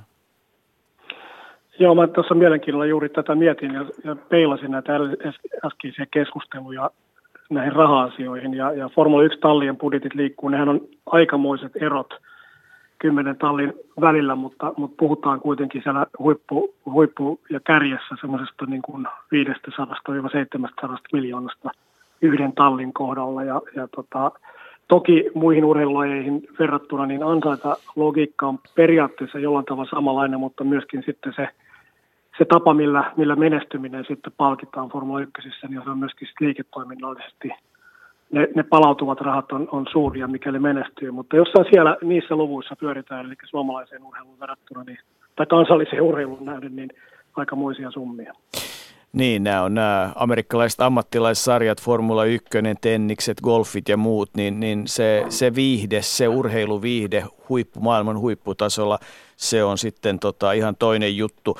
Mutta, tota, mutta yhtä lailla, niin kyllähän kai voi sanoa, että ralli ja Formula 1, niin, niin tota, jos 60-luvulla suomalaisessa liikenteessä kuoli kuukaudessa enemmän ihmisiä sillä autokannalla kuin tänä päivänä vuodessa, niin tota, kyllä näillä lajeilla varmasti siihenkin on aikamoinen vaikutuksensa. No kyllähän niillä on, niillä on aika, aikamoinen vaikutus se, että koska ne varsinaiset ratkaisut sitten tulee niin kuin käytäntöön, mutta nykypäivänä auto, autoteollisuushan kehittyy paljon nopeammin ja kaiken näköiset uudet ratkaisut, uudet materiaalit ja, ja elektroniikka ja muut tulee. Ja varsinkin nyt nykypäivänä, kun puhutaan sähköisestä liikkumisesta hyvin paljon, niin tulee nämä sähkömoottoriasiat, niin kyllä ne nopeammin nykypäivänä tulee ja, ja, ja sitä kautta myös turvallisuus totta kai vähän paranee. Täytyy kuitenkin muistaa, että Formula 1 on, on, on lähtökohtaisesti ja tulee aina olemaan avoauto. Ja, ja niitä on kuitenkin liikenteessä aika rajallisesti, niin siinä on niin kuin, ja, ja se auton niin kuin, turvallisuus on, toimii periaatteessa eri tavalla. Mutta sitten kun ajatellaan jarrutustekniikkaa, autojen ajo-ominaisuuksia, jousituksia, niin sieltä varmaan tulee siihen, siihen ajovarmuuteen ja ajon kontrollointiin niin uusia ratkaisuja. Et kyllähän, kyllähän moottoriurheilu ja autourheilu tuo tuo ratkaisua on aikamoisia testipenkkejä, mutta tosin molemmissa lajeissa, jotka mainitsit, niin, niin siellä viedään asiat aika äärimmäisyyksiin, eli ennen kuin ne saadaan niin kuin sarjatuotantokelpoisiksi, niin se voi olla aikamoinen haaste. Kyllä, mutta tota, näistä asioista voidaan sitten pitää, kun urheiluiltaa tehdään jossain vaiheessa Formula 1-iltaa pitkään, niin voidaan keskustella enemmänkin. Nyt mennään oikeastaan ihan tähän päivän asioihin. Yleensä perinteisesti keväällä katsellaan aika tarkkaan sitä, että mitä Barcelonassa tapahtuu, kun siellä ensimmäisiä testejä ajetaan. Mitä Jukka Mildi Barcelonan testit yleensä kertoo henkilöille ja ihmisille, jotka Formula 1 tarkkaan seuraa? No kyllä se niin kuin aina testikauden alkuhan on, on se, että jossa ensimmäinen asia, mitä katsotaan, on se, että kuinka autot noin lähtökohtaisesti toimii – jos katsotaan Formula 1 niin kuin historiaa, niin se on aina ollut niin, että ne autot, jotka kerää eniten kilometrejä, niin, niin yleensä ne on aika vahvoilla myös kauden, kauden aikana, ja niin se, on, niin se on tänäkin päivänä. Se on yksi asia, että autot toimii. Sitten toinen on se, että nyt kun on tullut sääntömuutoksia, niin sitten katsotaan vähän, että miten tallit on sopeutunut, miten kuljettajat sopeutuu niihin autoihin. Ja sekin näkyy ikään kuin niiden aika pitkälle vielä tuonne Australian ensimmäiseen kilpailuunkin, niin katsotaan kuitenkin kierrosmääriä, ei niinkään tuijoteta sitä kelloa, niin kuin, että, siitä jotenkin nähtäisi se auton nopeus ja kuljettajan onnistuminen siinä suhteessa, mutta mutta semmoinen kuljettajien sopeutuminen, ja esimerkiksi tässä tilanteessa, missä Valtteri Bottas ajaa uudessa, uudessa tallissa, joka on niin kuin merkittävästi edistyksellisempi kuin edellinen talli Williams, niin, niin, niin sitä seurataan aika tarkasti. Ja näiden muutamien nuorten kuljettajien edesottamuksia ehkä, että miten päästään vauhtiin, mutta yleisesti ottaen se on kilometrien keräämistä tässä alussa ja, ja varmistellaan sitä, että tekniikka toimii. Varmaan kuitenkin vauhdistakin voi jotain, jotain nähdä ja, ja kyllähän nyt ilmeisesti ei liene ihan huuhaata, että, että uusi Ferrari ja sen moottori olisi kohtuullisen hyvä, vai? Niin kyllä se näyttää, että selvästi kun katsellaan tota Ferrarin niin kuin lähtöasetelmia nyt, tai sanotaan, että tulemista tuonne testeihin, niin – siinä näkyy semmoinen maltillisempi ote ja, ja sitten myöskin tämmöinen niin kuin, ehkä jopa systemaattisempi, enemmän systemaattinen. Ferrari toki on niin kuin kaikki Formula 1-tallit omalla tavallaan ja omilla systeemeillään systemaattisia, mutta, mutta esimerkiksi tämmöinen niin kuin pieni niin kuin, ää, viesti siitä, että ollaan varovaisia ja ollaan niin kuin positiivisesti luottavaisen varovaisia siitä, mitä Ferrari toimii, on se, että, että esimerkiksi kuljettajien sekä Vettelin että Räikkösen kommentointia päivien tuloksista rajoitettiin hyvin paljon, oli ehkä vähiten äänessä kaikista kuljettajista. Ja, ja Ferrari on yleensä ollut sellainen, joka kuitenkin on Italian maajoukkue autourheilussa siinä, missä heidän maa, jalkapallomaajoukkueensakin, niin he ovat joutuneet pitämään tämmöistä niin kuin, aikamoista niin kuin, ää, intoa yllä ja, ja, ja, ja innostusta, mutta nyt ollaan selvästi sillä tavalla maltillisia, että ei huudella hirveästi, vaan keskittää töihin. Ja se on, se on hyvä merkki ja sitten kun katsoo, että kuitenkin, okei, okay, sata kierrosta vähemmän, vajaa sata kierrosta vähemmän kuin Mercedes, niin, niin kyllä se kuitenkin on ihan lupava alku. Ja, ja, ja, ja vaikuttaa siltä, että myöskin niin kuin uudessa moottorissa on onnistuttu aika hyvin. No sitten tietysti toinen ääripää näin, kun taustalta seuraa asioita, tuntuu siltä, että perinteinen iso talli McLaren saattaisi olla jonkinlaisissa ongelmissa, että Hondan kanssa yhteistyö ei sujuisi ihan auto vaikuttaa sekä nopeusmittauspisteissä hitaalta, että muutenkin tuntuu, että siellä nyt edelleenkin on aikamoinen turbulenssi. Onko tämä tunne myös sulla? Joo, siis kyllä sen, sen nyt näkee jopa siis, sinä nyt seuraat paljon eri urheilua ja tiedät asioista paljon, mutta, mutta yleisesti ottaen sen nyt näkee varmaan ihan kuka tahansa, että, että McLaren on todella pulassa. Että se viime vuonna se näytti vielä näytti jo siltä, että käyrä on menossa eteenpäin, mutta kyllä se vaan vahinko on se, että, että nyt kun Honda on vaihtanut tämän, heidän moottori on muutettu pikkasen lähemmäksi tätä Mercedeksen ratkaisua ja, ja, ja, tota, ja tämä on aika riskaapelia lähteä tekemään isoja muutoksia tässä vaiheessa. Toki jokainen moottori on uudenlainen täksi kaudeksi, mutta konseptia on muutettu ja se ei selvästi toimi. Mutta on sitten, tangoon tarvitaan kaksi ja, ja, ja siinä on myöskin se, että McLaren ei pysty suorittamaan tallina yhtä hyvin myöskään tällä hetkellä. Siellä on ongelmia, mikä on näiden testien semmoinen keskeinen asia, että miten moottorivalmistaja ja autonvalmistaja saa niin nämä auton, kun se on suunniteltu, niin miten se, niin se synergia ja se integrointi, moottori-integrointi autoon ja auton integrointi moottoriin onnistuu, niin – ei McLarenkaan parhaimmillaan ole. Ja, ja valitettavasti tässä nyt näkyy sen, että en nyt nosta entistä tallipäällikköä Ron Denistä mitenkään niin kuin jalustalle, mutta, mutta, mutta, mutta se, se, että hän lähti tässä viime tingassa pois, hirveän isoja sisäisiä ongelmia, niin kuin, niin kuin ihan niin kuin tämmöisiä valtaongelmia ollut jo monta vuotta tallissa ja, ja erittäin, josta mä itse todella harmissani, että sieltä potkittiin pois Volkswagenin rallitallin entinen entinen vetäjä Sauberillakin pitkään Formula 1 tehnyt uraa tehnyt Jostka Piitto, joka veti tosiaan Folkkaria siihen menestykseen rallipuolella, niin mä oon todella niin kuin pahoillani siitä, että he eivät ymmärtäneet pitää sen kaltaista moottoriurheilun johtajaa siellä. Ja se kertoo siitä, että, että tämä on yksi lajin luonteeseen liittyvä asia, että, että silloin kun on valtataistelu kyseessä, niin se kyllä näkyy jokaisessa. Okei, se on tietysti varmasti jokaisessa yrityksessä sama juttu, mutta Formula 1 ne heijastuu heti, että jos ei ole niin kuin prosessissa kunnossa ylhäältä alas asti, niin se näkyy heti radalla. Miten nämä rengasmuutokset nyt tota, vaikuttaa sitten tähän formula-kuvioihin, että, että, että vaaditaanko ajajilta uusia ominaisuuksia, kenties enemmän ajamista kuin aiempina vuosina? No se tarkoitus on siinä se, että kuljettajan näiden muutosten myötä on, on haluttu sitä, että, että Formula 1 niin urheilullinen suoritus, niin kuin ihmisen urheilullinen suoritus joutuisi niin kuin kovemmalle koetukselle ja, ja, ja se näkyisi enemmän myöskin suorituksessa. Tämä rengas, eli siirtyminen niin sanottuun mekaaniseen pitoon, aerodynaamisen pidon niin kuin ohella tai sen, sen, sen, tota, sen sijaan, niin, niin totta kai renkailla on, on iso merkitys ja nyt tilanne on se, että kun renkaiden kokoa on levennetty merkittävästi, niin se siirtyy sinne mekaanisen pidon puolelle. Ja, ja se tarkoittaa sitä, että kuljettajien kohdalla se on sitä, että sulla tulee niin kuin, sanotaan, että ajofiilis parina sen takia, koska sulla on pidempään parempi pito. Kaaren nopeudet on merkittävästi kovemmat, jarrutusmatkat lyhenee, joka tarkoittaa sitä, että, että otetaan enemmän ja enemmän riskiä, haetaan uusia pisteitä ajo. Eikä se ajo niin kuin, ajomalli tai, tai tapa ajaa viime vuoteen verrattuna on erilainen, eli jokainen kuljettaja joutuu niin kuin sopeutumaan uudenlaiseen ajotapaan, siis periaatteet kilpauton ajamisessa toki säilyy, mutta silloin kun tulee lisää pitoa näiden renkaiden myötä, niin, niin toki se, se vaikuttaa. Sitten toinen tilanne on se, että kun autot levenee, jossa renkailla on niin kuin kuitenkin prosentuaalisesti merkittävin osuus siihen, että autot levenee 20 senttiä, niin tänä vuonna jokainen rata kapenee 40 senttiä, kun kaksi autoa pannaan rinnakkain, niin se on erilaista kilpailutilannetta myöskin, mutta näitähän ei testeissä pysty testaamaan, että se näkee vasta ensimmäisessä kilpailussa, että tuleeko jostakin, tai tämän kauden kilpailussa, jossa on, on radan leveydet vaihtelee, niin tuleeko enemmän ahdasta kuin, kuin toisessa, mutta, mutta kyllä tämä rengas, kuvio on, on, on merkittävä ja, ja, ja jos ajatellaan sitä, että nyt jo tässä vaiheessa, kun Barcelonassa on kuitenkin kylmä tähän aikaan vuodesta ja se on ihan perinteisesti kylmä testi,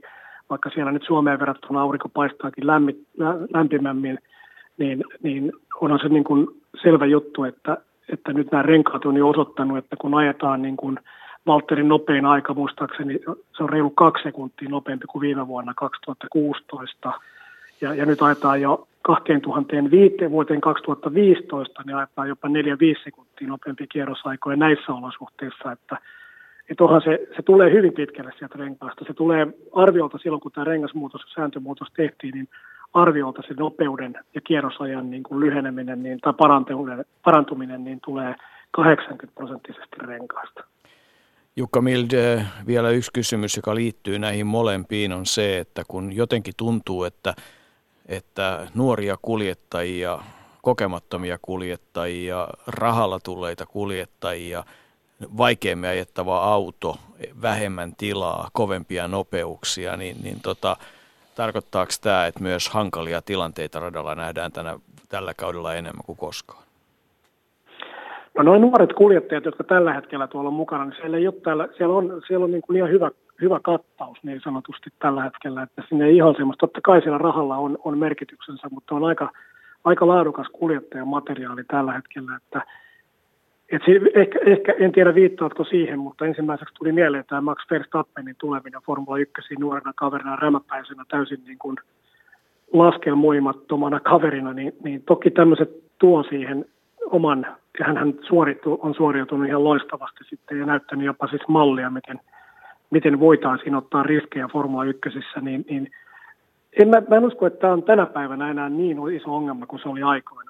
Että toki sinne aina eksyy sitten matkalla, mutta nytkin täytyy muistaa, että yksi talli jäi pois, eikä juuri sellainen talli, joka, joka perusti niin kuin liiketoimintansa hyvin näihin, näihin maksukuljettajiin, niin, niin, niin tota, semmoinenkin on pois. Eli kyllä mä, mä sanoisin, että, että, että aina on riskejä, ja nuoret, esimerkiksi Lance Stroll on ehkä nyt joka ajaa Valtteri Bottaksen tilalla äh, tuolla, tota, tai itse asiassa ei aja Valtterin tilalla, mutta on toinen kuljettaja, joka siellä Williamsilla ajaa, niin Länshän on yksi sellainen äh, riskitekijä, mutta hänelläkin on niin valtava määrä kilpa-autokilometriä takana, että en usko, että vaikka nyt testeissä muutaman virheen tekikin, niin en usko, että on niin kuin kuitenkaan aiheuttaisi vaaraa muille niin paljon. Jukka Mild, se siis alkaa Melbournesta ja siitä tasan kahdeksan kuukautta myöhemmin ajetaan sitten Abu Dhabissa, Shanghai ja Bahrain siinä ennen kuin tullaan Eurooppaan Shotsiin 21 kisaa.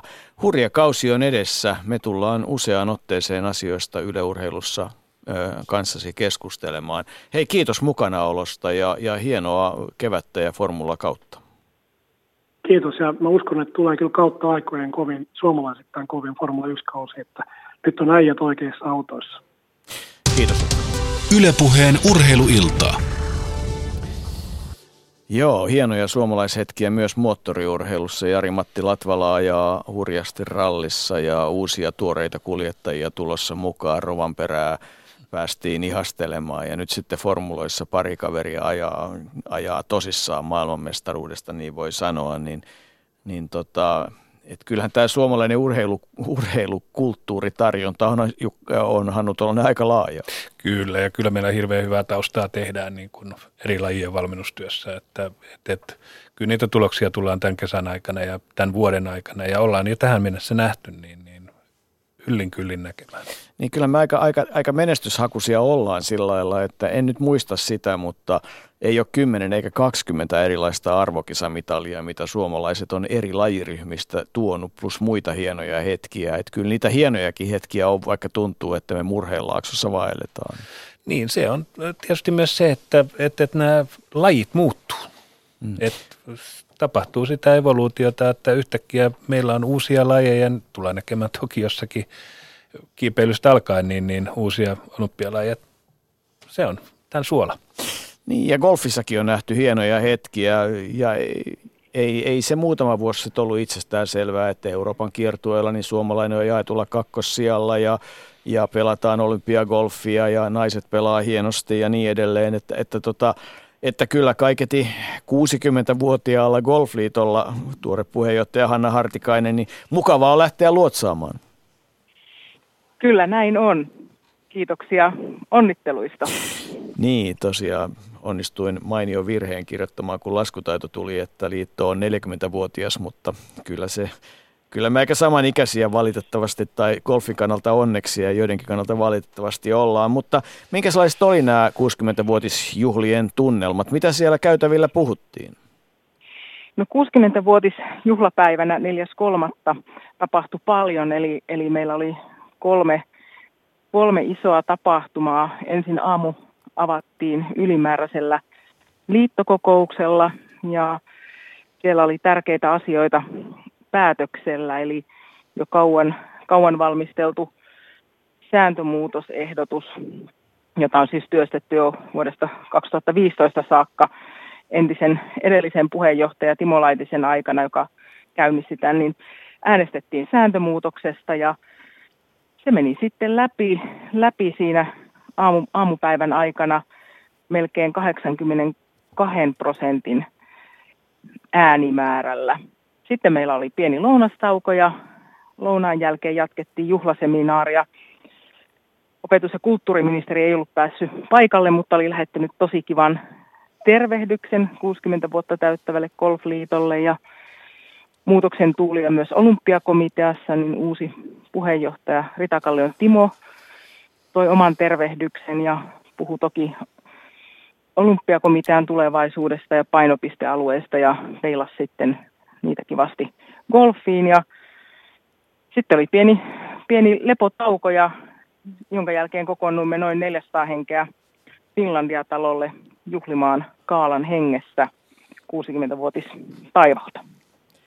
Eli kaiken kaikkiaan vauhdikas päivä, mutta se merkittävä muutos, mitä sääntöihin tuli, oli se, että, että tämä on niin kuin yksi tämmöinen hallinnollinen väliporras, eli liittovaltuusto, joka on tämmöinen suomalaisen urheilun erikoisuus ja voisi sanoa, että jossain tilanteessa kummajainenkin, että kun kuitenkaan nyt ei ole mammuttiorganisaatioita, niin luulisi, että tämmöinen kaksi kertaa vuodessa seurakokous käsittelisi saman asian ja sitten oli siis hallitus, niin tämä organisaatio nyt päätti lopettaa itsensä golfissa. Kyllä, eli liittovaltuusto lakkautetaan ja, ja golfliitto siirtyy sitten tällaiseen kahden vuotuisen tai kaksi liittokokousta vuodessa malliin ja syyskokouksessa tullaan käsittelemään Golfliiton seuraavan vuoden toimintavuoden asioita, budjetit ja toimintasuunnitelmat ja tehdään merkittävät henkilövalinnat, jos sellaisia on. Ja sitten taas kevätkokouksessa tarkastellaan edellisen toimintavuoden asioita ja muita ajankohtaisia asioita. Ja tämä oli kyllä iso, iso merkittävä muutos ja jotenkin sellainen ehkä juuri tähän hetkeen sopiva, sopiva muutos, että päästään myös sitten rakentamaan sitä tulevaa.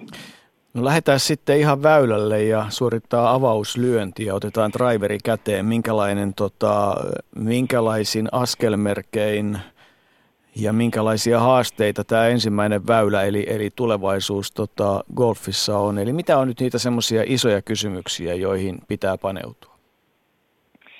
No me ollaan uudistettu meidän strategiaa ja, ja siellä on neljä, neljä isoa painopistealuetta ja sitten viestintä sokerina pohjalla, mutta käytännössä talous- ja toimintaolosuhteet on varmasti sellainen yksi, yksi iso työmaa, jossa on sekä hyvää että sitten myös niitä haasteita. Eli kenttien talous- ja toimintaolosuhteissa on eroja, on kenttiä, joilla menee todella hyviä. Sitten on kenttiä, jotka on tällä hetkellä taloudellisissa haasteissa. Samaan, samaan sanotaanko työ, työmaahan liittyy myös tällainen niin kuin asiakaspalvelu, asiakaskokemuksen johtaminen ja se kaikki Suomi Golf-yhteistyö, jota tässä strategia äärellä tehdään ja sitten myöskin arjessa kilpailullisesti, niin varmasti yksi haaste on se, että vaikka kuinka meitä huvittaisi lähteä nyt koko studiojoukkuetta tuonne ulos, niin sinne vaan ei voi mennä. Ja jos, jos huipulle halutaan, niin, niin siellä, siellä tota, ulkona pitäisi olla. Varmasti niin kuin nuorten huippuurheilijoiden ja muiden kannalta tämä tämmöisen akatemian perustaminen on kai sitten lähempänä Malagaa kuin, kuin Jyväskylää. No onneksi meillä on kuitenkin sisäharjoitteluhalleja jo sellainen parikymmentä kappaletta, että kyllä se talvellakin harjoittelu onnistuu, mutta kyllähän se on totta myönnettävä, että puolet, puolet vuodesta niin valkoinen hanki peittää Suomessa golfkentät ja ne harjoitteluolosuhteet ei silloin tietenkään ole saman, samanvertaiset kuin vaikka siellä Malakassa. No millaista on ollut tämä alkuvaihe puheenjohtajana? Et kovin pitkään ole ollut, ollut puheenjohtajana vielä, mutta, mutta tota, minkälaisia kokemuksia se urheilujohtaminen tähän mennessä on tarjonnut? No valinnan jälkeen nyt täytyy sanoa, että olen kyllä keskittynyt siihen, siihen työhön, Suomi-golfin työhön, tavannut koko liiton henkilökunnan, tavannut toki myös muita golf-vaikuttajia, tahoja, yhteistyökumppaneita. Se on vähän sellainen no, liikkuvaa junan hyppääminen se valinta edellisten sääntöjen mukaan, eli käytännössä se kausi alkaa per heti, eli hallitustyöskentely käynnistyi heti seuraavalla, seuraavalla viikolla valinnan jälkeen, ja toki meillä sitten oli valmistelussa työpöydällä myös, myös tämän ylimääräisen liittokokouksen, eli viime lauantain agenda siihen liittyvä sääntöasia ja kaala, kaalan asiat ja ensi kesän kilpailukalenterit. Mielenkiintoisia kilpailuja myös tulossa ensi kesänä Suomeen. Niin, meillä pelataan Challenge Touria ja, ja paljon muuta. Taitaa olla veteraani, tai siis Senior. seniorituuria pelataan ja, ja niin edelleen. Et, et kyllä täällä Suomessa huippugolfiakin nähdään ja tietysti sitten todella tämä suomalaisten nais- ja miespelaajien ö, hyvä menestys, niin kuin nyt viikonloppuna saatiin Korhosen osalta kokea, niin, niin eihän se nyt tietysti vaikeuta teidän toimintaa. No kyllä Korhosen pelaamista oli ilo, ilo katsoa ja ja hän on pärjännyt tosi, tosi hienosti viime, aika, viime aikoina kisoissa. Kun sanot nais, naisten golfin, niin siinä meillä on myöskin yksi keskeinen painopistealue ja työmaa. Eli, eli jos Suomessa on sellainen 145 000 golfaria, niin niistä noin 40 000 on naisia. Ja kyllä sille kentälle mahtuisi vaikka toinen mokoma lisää.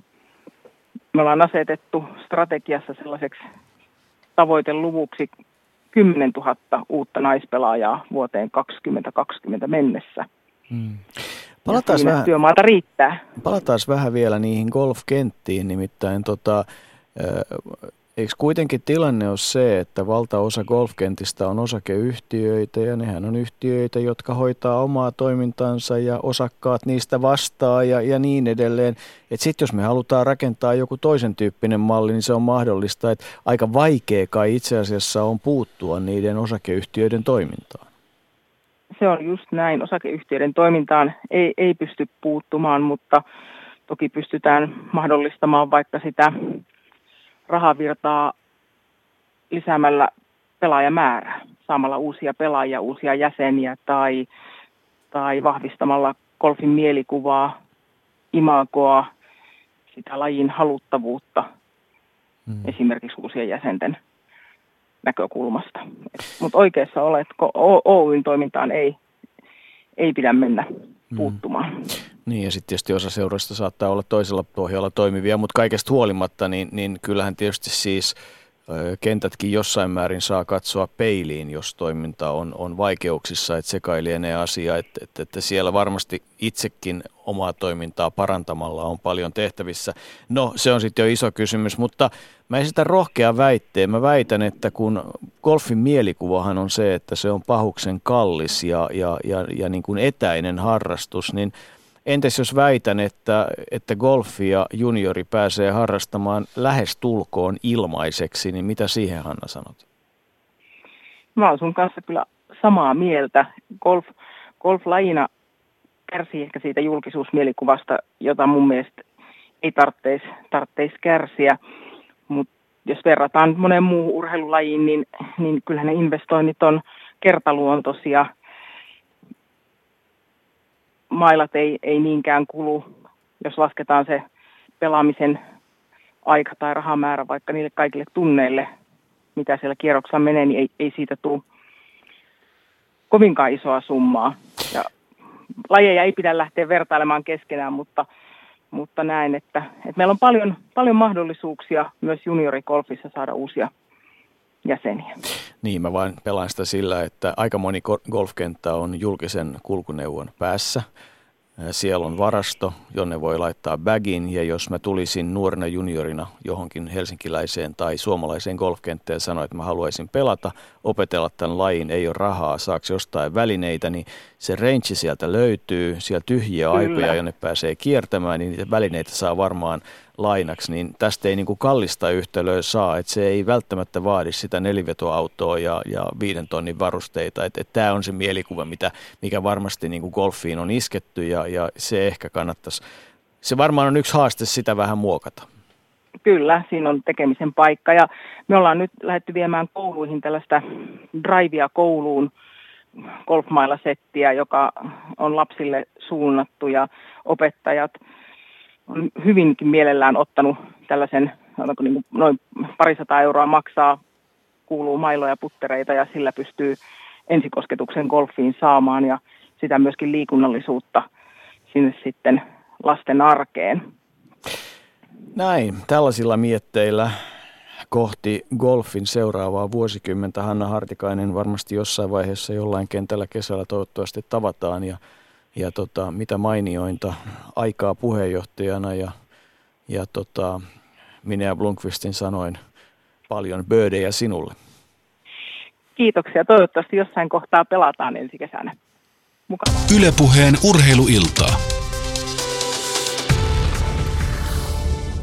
Toi on aika mielenkiintoinen asia, siis kaiken kaikkiaan tämä eri urheilulajien harrastamisen niin kuin kalleus, mielikuva ja, ja se, mikä äsken kuvasin, niin se on musta ihan todellinen tilanne. Että et niin mä uskoisin, että, että aika monessa golf-seurassa pystyttäisiin pystyttäisi niin kuin käytännöllisesti katsoen luomaan mahdollisuus harrastamiseen ihan sen muutaman kympin jäsenmaksun turvin. Mitä sanot? Kyllä, juuri näin ja näin on, näin on jossain seurassa tehtykin, että, että, että tavallaan on avattu väylä junioreille päästä harjoittelemaan, kokemaan, kokeilemaan lajia ja, ja sitä kautta on myös juniorihuippuja tänne tullut. Mm. Onko tota, Onko tämä yleensä kuinka iso keskusteluaihe tällä hetkellä opetus- ja kulttuuriministeriössä ja teidän liikuntayksikössä tämä harrastamisen hinta? No meillä harrastamisen hinta on ollut viime vuosina aika paljonkin esillä ja, ja tässä lähiaikoina valmistuu tai ministerille luovutetaan mietintö siitä, että, että millä tavoin näitä eri harrasta, harrastuksia, ei pelkästään liikuntaa, mutta yhtä lailla kulttuuri- taideharrastuksia kuin nuoriso, nuori, nuorten yhdistysten toimintaa, niin, niin mikä, mikä voisi olla keino, jolla sitä harrastamisen hintaa voisi laskea? Nyt siirrytään sellaisen joukkuelajin pariin, joka tässä meidän alkukeskustelussa mitä ilmeisimmin – otetaan riskiä, sanotaan, todetaan, että se on, on Suomen vanhin joukkuelaji. Pekka Liikanen, Jääpalloliiton pääsihteeri, toiminnanjohtaja. Onko jääpallo Suomen vanhin joukkuelaji? No kyllä se on ainakin laji, joka, joka on aloitettu ensimmäisenä, niin eli juuri jääpallossa pelattiin ensimmäinen miestä Suomen mestaruudesta. Siinä mielessä on vanhin, mutta mä en tiedä, onko meillä pelattu tuota kaikista eniten SM-finaaleja, koska tuota, oli välillä sotavuosia ja silloin jäi muutamat, muutamat kaudet jäi pelaamatta. Niin, no se on oikeastaan nyanssi, mutta varmaan jo 1800-luvun puolella, jos oikein muistikuva on, niin jotain jääpallon kaltaista peliä olisi jossain, jossain Helsingin äh, merenjäällä pelattu. Joo, pelattu on, mutta tuota, jos ajatellaan näitä mestaruuksia, niin 1908 pelattiin ensimmäistä mestaruudesta, että nyt kun tänä vuonna tuossa viikon päästä, ajan viikon päästä ratkaistaan, niin se on 107. Että kyllä tässä nyt ihan tovi on pelattu kuitenkin. Niin, hieno laji. 11 pelaajaa kentällä, kaikki pelaa paljon. Se on mikä mainioin koululaji, jos vaan jäätä on, eikä, eikä, eikä ilmat niitä kaikkia vie, kun niitä halleja ei ole ihan ihan kauhean montaa täällä Suomessa vielä. Ja todella ensi lauantaina kello 17 Akilles kohtaa Veiteren ja samana päivänä pronssiottelussa Mikkelissä kampparit Jyväskylän seudun palloseura. Mitä sanot finaalista ja pronssiottelusta? Oletko yllättynyt, että näin mennään? No en oikeastaan yllättynyt. yllättynyt. Meillä oli hirmu tiukat semifinaalit, että tämä viimeistä ottelua lukuottamatta kaikki päättyi kotivoittoihin ja ne pelattiin paras. Vasta viidennessä ottelussa tuli ratkaisut ja, ja tuota, Veitellä oli ainut joukko, joka pystyi vieraissa voittamaan vastustajansa. Että meillä oli kyllä tosi hyvät, tosi hyvät tuota, semit, semit, että niin harvoin on näin tiukasti sattumisia. Sen verran korjaan, korjaan että perjantaina pelataan pronssiottelu 18.30. Mulle tulee tänään näitä virheitä ihan kunnolla. Golf on 60-vuotias ja jotenkin olin kattovinen, että se pelataan, la, pelataan 11.3. Mutta hyvä, että korjasit. Mikkeli vaan katsomaan. Kampparit varmaan kovasti kyllä haaveili pelaavansa myös loppuottelussa. Et uskon, että, että tota, pronssista pelataan isolla sydämellä, mutta varmaan pikkuinen pettymys. No kyllä varmaan, kun tuota, kuitenkin runkosarjassa hankki kotikenttä edun ja menetti sen sitten viimeisessä ottelussa, niin eikä siellä varmaan voi olla kuin pettynyt. Mutta tuota, kampparit on hyvä joukkue ja varmaan nousee takaisin ja taistelee pronssista ihan täyttä. Ja Mikkeli on ollut hyvä tämmöinen yleisökaupunki, että saa varmaan vielä yleisön tuen taaksekin. Että, että kyllä siellä hyvä fiilis tulee olemaan Hännin kentällä. Mitä sanot muuten päättyvästä tota, bändiliigasta kaiken kaikkiaan? No meillä on ollut hieno kausi minusta. Tuota, tämä on äärimmäisen tasainen. Että aluksi näytti, että yllättäen tämmöinen perinteinen helsinkiläinen joukkue vähän oli alamaissa ja sitten heräsi tuossa kamppailemaan, eli HJFK, ja pelattiin ihan jokaista viimeistä ottelua myöten niin tiukkoja pelejä ja, ja jokaisella oli merkitys ja, ja, ja siinä mielessä vielä sijoitukset. Että, että, tämä oli harvinaisen tämmöinen harvinainen sarja siitä, että niin, niin monella ottelulla oli loppuun asti merkitystä. Miten, tota, miten harrastajamäärät on kehittynyt viimeisen 10 ja 20 vuoden aikana, tai sanotaan vaikka viimeisen 10 ja 5 vuoden aikana? On, Onko tota, tämä hyvin tasasta tämä teidän määrä, vai onko siinä tapahtunut mitään liikahduksia suuntaan jos toiseen? No sanotaan näin, että, että kun tämä muuttuu, tämä, tämä on muuttunut siihen suuntaan, että ruvetaan enemmän enemmän laskemaan pelaajamääriä ja muita, ja me ruvettiin luonnollisesti tehostamaan omaa toimintaa myös, että että jos ihan sanon niin rehellisesti, niin me oli 2009 meillä oli 1200 ja risat pelaajia ja nyt niitä on 3000. Mm. No. Tuota, tämä kertoo, ja se ei, ei, ei, ei välttämättä kerro ihan sitä totuutta, että meillä olisi näin valtavasti noussut määrät prosentuaalisesti, vaan se, että niin nyt on ruvettu niin enemmän kiinnittää huomiota siihen, että lisenssejä otetaan ja, ja, ja, ja jotka hyödyntää sitä taas lajia. Hmm. Mites jääpallohan totuttiin pitkään pitämään miesten lajina, niin miten naiset ja tytöt, Pekka, on saatu mukaan? Ää, meillä on tota, naiset, siis meillä oli tuossa välillä hyvä buumi, ja, ja, ja se, se on nyt pikkusen tuota, niin tasottunut, ja, ja, ja, mutta se on meidän yksi meidän, meidän strategiaohjelmassa on tämä naisten jääpallon kehittäminen, ja, ja, koska siellä on selvästi potentiaalia nostaa määriä. Että me tällä hetkellä meillähän pelataan – naisissa ja tyttöjen 17-vuotiaiden sarjossa, niin, niin meillä oli joukkueet, oli osallistunut kansainväliseen toimintaan, niin tytöt kävi tuolla Irkutuksessa pelaamassa ja naiset pelasivat maaotteluja sitten taas Ruotsin puolella. Että, mutta että siellä on niin selvää kasvupotentiaalia ja siihen nyt mietitään keinoja, että miten saataisiin paremmin tytöt mukaan. Että, että meillä, on, meillä on ollut hirmu hyviä tämmöisiä projekteja nyt tässä tälläkin kaudella, että jos esimerkiksi nostaa esille, niin, niin Varkaudessa alkoi tämmöinen Kaikki pelaa projekti, joka oli Varkauden ympärille viiden kunnan plus Varkauden alueella ja tavoitti tuo, yli, yli, tuota, yli tuhat alakoululaista ja, ja siinä on sekä tyttöjä että poikia. Ja, ja sitten voi, toisena nostona voisi ottaa vaikka Mikkelin kampparit, joka järjestää koululaisia paljon turnauksen nyt. Siellä oli 500 osallistujaa ja 45 luokkaa se on jo monipäiväinen tapahtuma. Että me tavallaan tavoitetaan, mutta tämä on niin meidän semmoisen niin lisenssijärjestelmän ulkopuolista toimintaa. Että tietenkin se on meidän ongelma, että miten me, miten me saadaan kaikki tämmöinen hyvä toiminta niin hyödyntämään vielä meidän lajiakin eteenpäin. Mutta, mutta tämä, tämä on sellaisia esimerkkejä, että meillä tulee uusia hankkeita ja ne näyttävät kiinnostavaa ja, kiinnostavaa ja, ja, ja kun meillä tämä kuitenkin tämä nuorten jääpallo on meidän ehdottomasti meidän toiminnan kulmakivi, niin, niin, niin siitä ollaan tietenkin tyytyväisiä, että kun on hankkeita laitettu käyntiin, niin näyttävät myös vetävä. Tota, toinen, mikä on mielenkiintoinen, jos ajatellaan näitä palvelulajeja, niin te olette varmaankin salibändin kanssa ainoita ö, lajeja, jossa kansainvälinen kilpailukalenteri on sen kaltainen, että kesken kauden järjestetään arvokisat. Eli millä tavoin se sotkeeko se sitä teidän kansallista, tai sotkeeko se jääpallon kansallista kilpailusarjaa miss, missä määrin ja, ja, ja millä tavoin niin tämmöinen valmistautuminen esimerkiksi maajoukkueella siihen, että, että, että MM-kisat järjestetään keskellä kiivainta, kiivainta tota, sarjakautta, niin, niin onnistuu?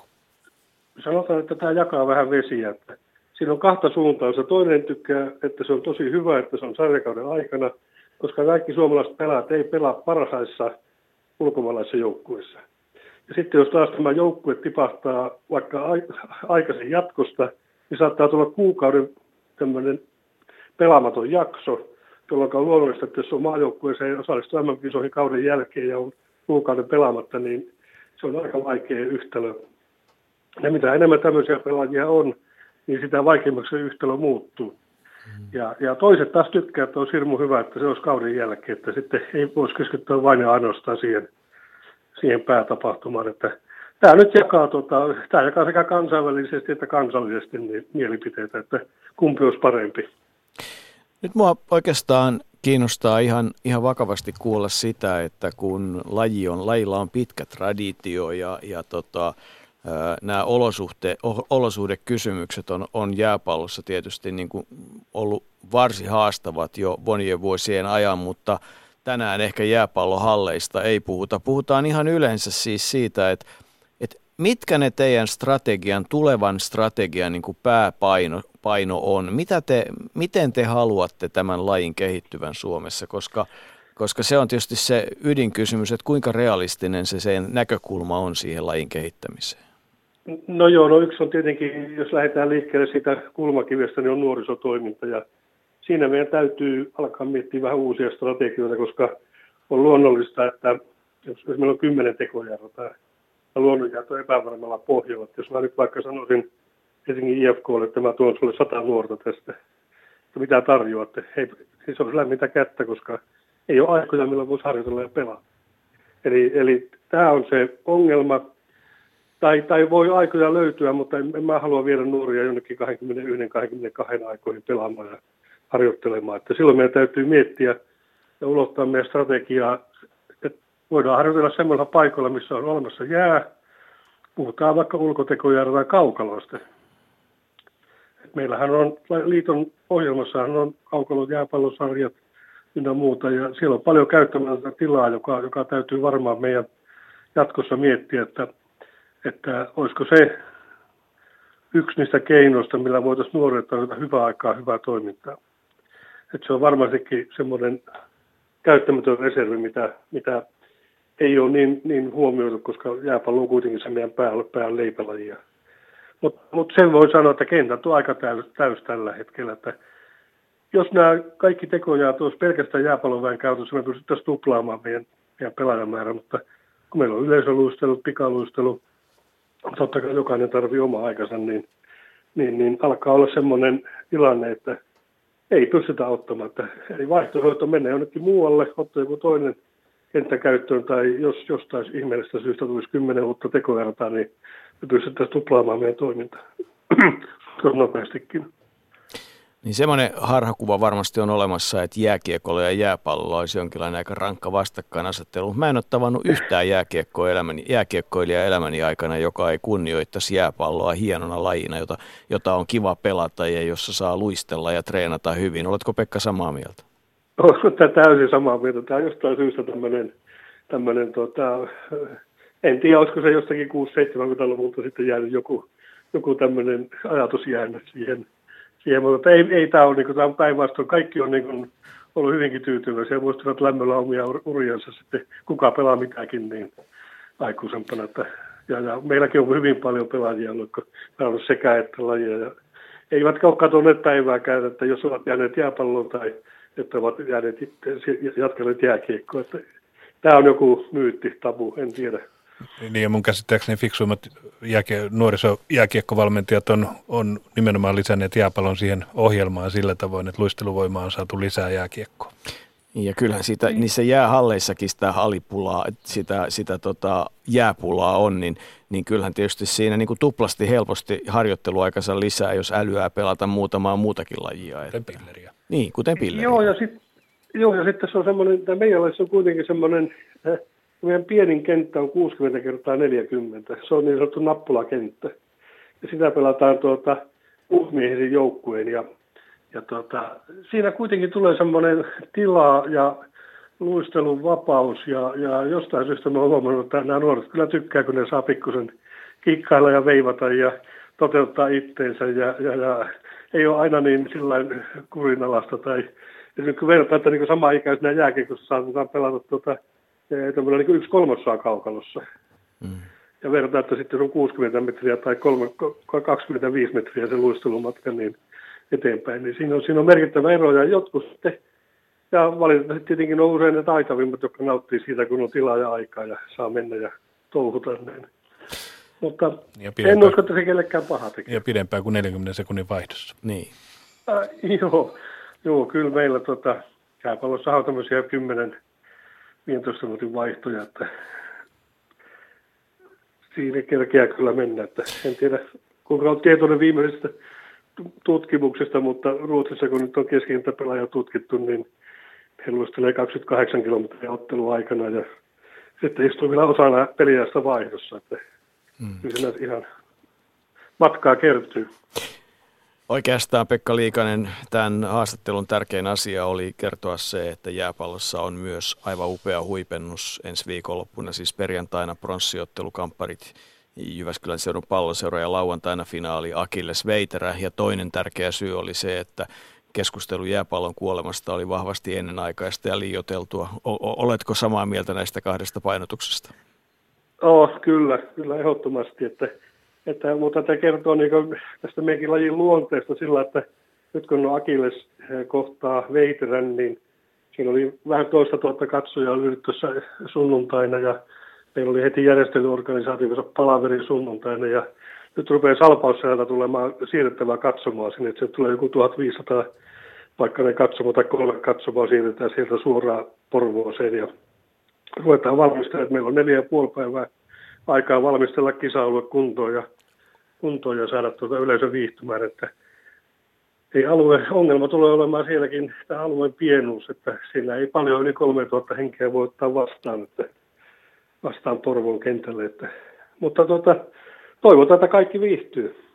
Vuoren varmasti kyllä jääpallottelussa tunnelmaa on silloin, kun siellä väkeä on niin kuin sporttia, ja sporttihan on aina parasta paikan päällä. Kyllä, just näin. Hyvä. Pekka Liikanen, hei, hienoja finaaleita ja palataan taas jääpalloasioihin. Kiitoksia. Ylepuheen urheiluiltaa. Kyllä nämä ilmastokysymyksetkin on mielenkiintoisia, että kyllä jos, jos jääpallo, jos, jos nämä meidän kaikki kentät, mitkä meillä on tota, mahdollisia, olisi jäädyttää talvella, niin, niin pysyisi jäässä esimerkiksi vaikka marraskuun lopusta maaliskuun loppuun, niin väittäisin, että ihan toisen näköistä olisi tämä ihan asia. Varmasti, että... Ihan varmasti, ja tuossa kun katselin aamulla, kun töihin tuli ja meillä on luonnonjää tuossa oman, oman lähiön kenttänä, niin nyt kun aurinko rupeaa paistaa, niin eipä sitä enää varmaan kovinkaan jäädytetä, että, että, että luistelukausi on, on tänä päivänä Helsingissä kovin lyhyt luonnonjäillä. Niin se, niin se taitaa olla. Ja, ja tota, mutta että hienosta laista on kysymys, joka sekään ei vaadi kauheasti ihmeellisiä varusteita ja, ja esimerkiksi tennispallolla pelaaminen on aika, aika mukavaa ja helppoa ja, ja tota, että kyllä siinä niin kuin, se tarjoaa 28 kilometriä ei meille kummallekaan tekisi ollenkaan pahaa luistella. Että. Ei siinä voisi jäädä kyllä muutama kilometri vaille. Mm, kyllä. Ja tota, koska olet muuten viimeksi ollut luistimilla? Kaksi vuotta sitten. Okay. Se oli nyt tämä mielenkiintoinen kokemus, kun viimeksi kokeilin luistimia. Se oli nimittäin tota, amerikkalaisella, amerikkalaisella tekojäällä ja ne luistimet oli terotettu pyöreäksi, mutta väärinpäin. Se ei ollut hauska kokemus, mutta eh, sotkeudutaan vähäksi aikaa vielä tota kansainvälisen jalkapallon asioihin ja toivotetaan lähetykseen mukaan palloliiton pääsihteeri Marko Casagrande. Hyvää iltaa. Hyvää iltaa. Aikamoinen, tota, aika mielenkiintoinen tilanne kansainvälisessä jalkapallossa kaiken kaikkiaan, kun nyt sitten ää, seuraavat MM-kisat on Venäjällä 18, sitten pelataan Euroopan mestaruutista ympäri Eurooppaa, 2022 pelataan Katarissa ja 2024 mitä ilmeisimmin sitten Saksassa tai Turkissa niinkö tällä hetkellä näyttää ja sitten MM-kisat 2026 on 48 joukkueen kisat ja oikein pelijärjestelmänäkaan mulle ei ole auennut. Aika isoja ja ihmeellisiä mielenkiintoisia asioita kansainvälisessä jalkapallossa vai kuinka? No koko ajan tapahtuu ja suunnitellaan hyvin pitkälle tulevaisuutta ja tietysti nämä ratkaisut pitää tehdä melko, melko ajoissa. Ää, jos nyt nimenomaan puhutaan 2026 MM-kisoista, niin se on tietysti selvää, että kun Gianni Infantino valittiin, niin hän oli jo aikaisemmin liputtanut vahvasti sen puolesta, että hän tulee laajentamaan kisoja ja näin tulee tapahtumaan, mutta ehkä se pienoinen yllätys, että sitten valittiin 48 joukkuetta ja laajennetaan reippaasti, reippaasti sitten sitä varsinaista, varsinaista lopputurnausta. Ehkä se, mikä henkilökohtaisesti itselle, itselle siinä, siinä on sellainen, sellainen niin kuin iso kysymysmerkki on se, että on kolme joukkueen lohkot ja, ja se on tietysti, tietysti vielä, vielä, vielä vähän outoa. Mitä tämä nyt sitten tarkoittaa, tämä kolme joukkueen lohkot noin käytännössä? Siis kolme joukkuetta pelaa, mutta sehän tarjoaa siis mahdollisuuden hyvässä lykyssä niin myös aikamoiseen, tota, tekisi mieli sanoa jopa lopputuloksen manipulointia, jos oikein hyvin sattuu. Niin, no kyllähän, kyllähän niin, niin varmaan on, on, jos halutaan, halutaan nähdä se mahdollisimman negatiivisesti, mutta sitten taas toisaalta on, onhan se mahdollisuus ollut myöskin – myöskin aikaisemmin silloin, kun on pelattu neljä joukkueen mutta siitä huolimatta mä olen samaa mieltä siitä, että tuo kolme joukkueen lohko nyt ei ole sellainen paras mahdollinen optimaalinen ihan sen takia, että siinä yksi joukkue sitten ei pelaa viimeisellä kierroksella lainkaan, viimeisellä lohkokierroksella. Muutenkin ehkä itse näkisi sen, että valmistaudutaan tosi vahvasti kisoihin pitkän aikaa, matkustetaan tietysti ympäri, ympäri maailmaa ja sitten mahdollisesti matsit jää kahteen. Mm. Sekin, sekin on sellainen, joka siinä on kysymysmerkki. Mutta että tässä on monia, monia. Meille perusteltiin näitä tällaisessa roundtable-kokouksessa kokouksessa perusteltiin vähän lisätä, että, että miksi tähän päädyttiin. Siinä on monia reunaehtoja tietenkin, että isot, isot seurat, isot maat haluavat tietenkin pitää sen ottelupäivien määrän ja turnaus, turnauksen pituuden juuri siinä, missä se tälläkin hetkellä on, niin sekin aiheuttaa tietysti tiettyjä, tiettyjä rajoitteita. No sitten tietysti varmasti oma kädenvääntönsä on se, että, että mitä Eurooppa on mieltä ja mitä muu maailma on mieltä. Että kuinka vankkaa kädenvääntöä tässä nyt käydään? Joo, se oli toinen asia, mitä ei päätetty. Toinen asia, se oli lopullinen muoto niin kuin näistä tosiaan, miten, mitä, mitä käy, jos 16 kertaa kolme näissä kolme kertaa, kolme joukkueen lohkossa jo päädytään tasapisteisiin ja muihin, niin siitä, siitäkään ei ole lopullisia päätöksiä, mitä siitä tulee. Että se oli vähän, vähän huono, että sitä päätöstä ei samalla tehty ihan lopullisesti siitä, että miten tämä turnaus tullaan pelaamaan sääntöjen osalta. Ja toinen asia oli tosiaan tämä, mistä päätöstä ei tullut, oli se, että, että mikä tulee olemaan sitten näiden maanosien välinen jako, jako tästä, näistä lisäpaikoista. Ja, ja se on ehkä tietysti pitkälti poliittista, poliittista vääntöä, vääntöä, mutta näin, että Euroopan puolelta ää, varmasti se minimi, minimitavoite on, on selvää, että jokaisessa lohkossa tulisi olla yksi eurooppalainen joukkue vähintään. Eli 16 lohkossa, niin minimissä se 16 joukkuetta olisi Euroopasta ja vielä niin, että ne kaikki on eri, eri lohkoissa.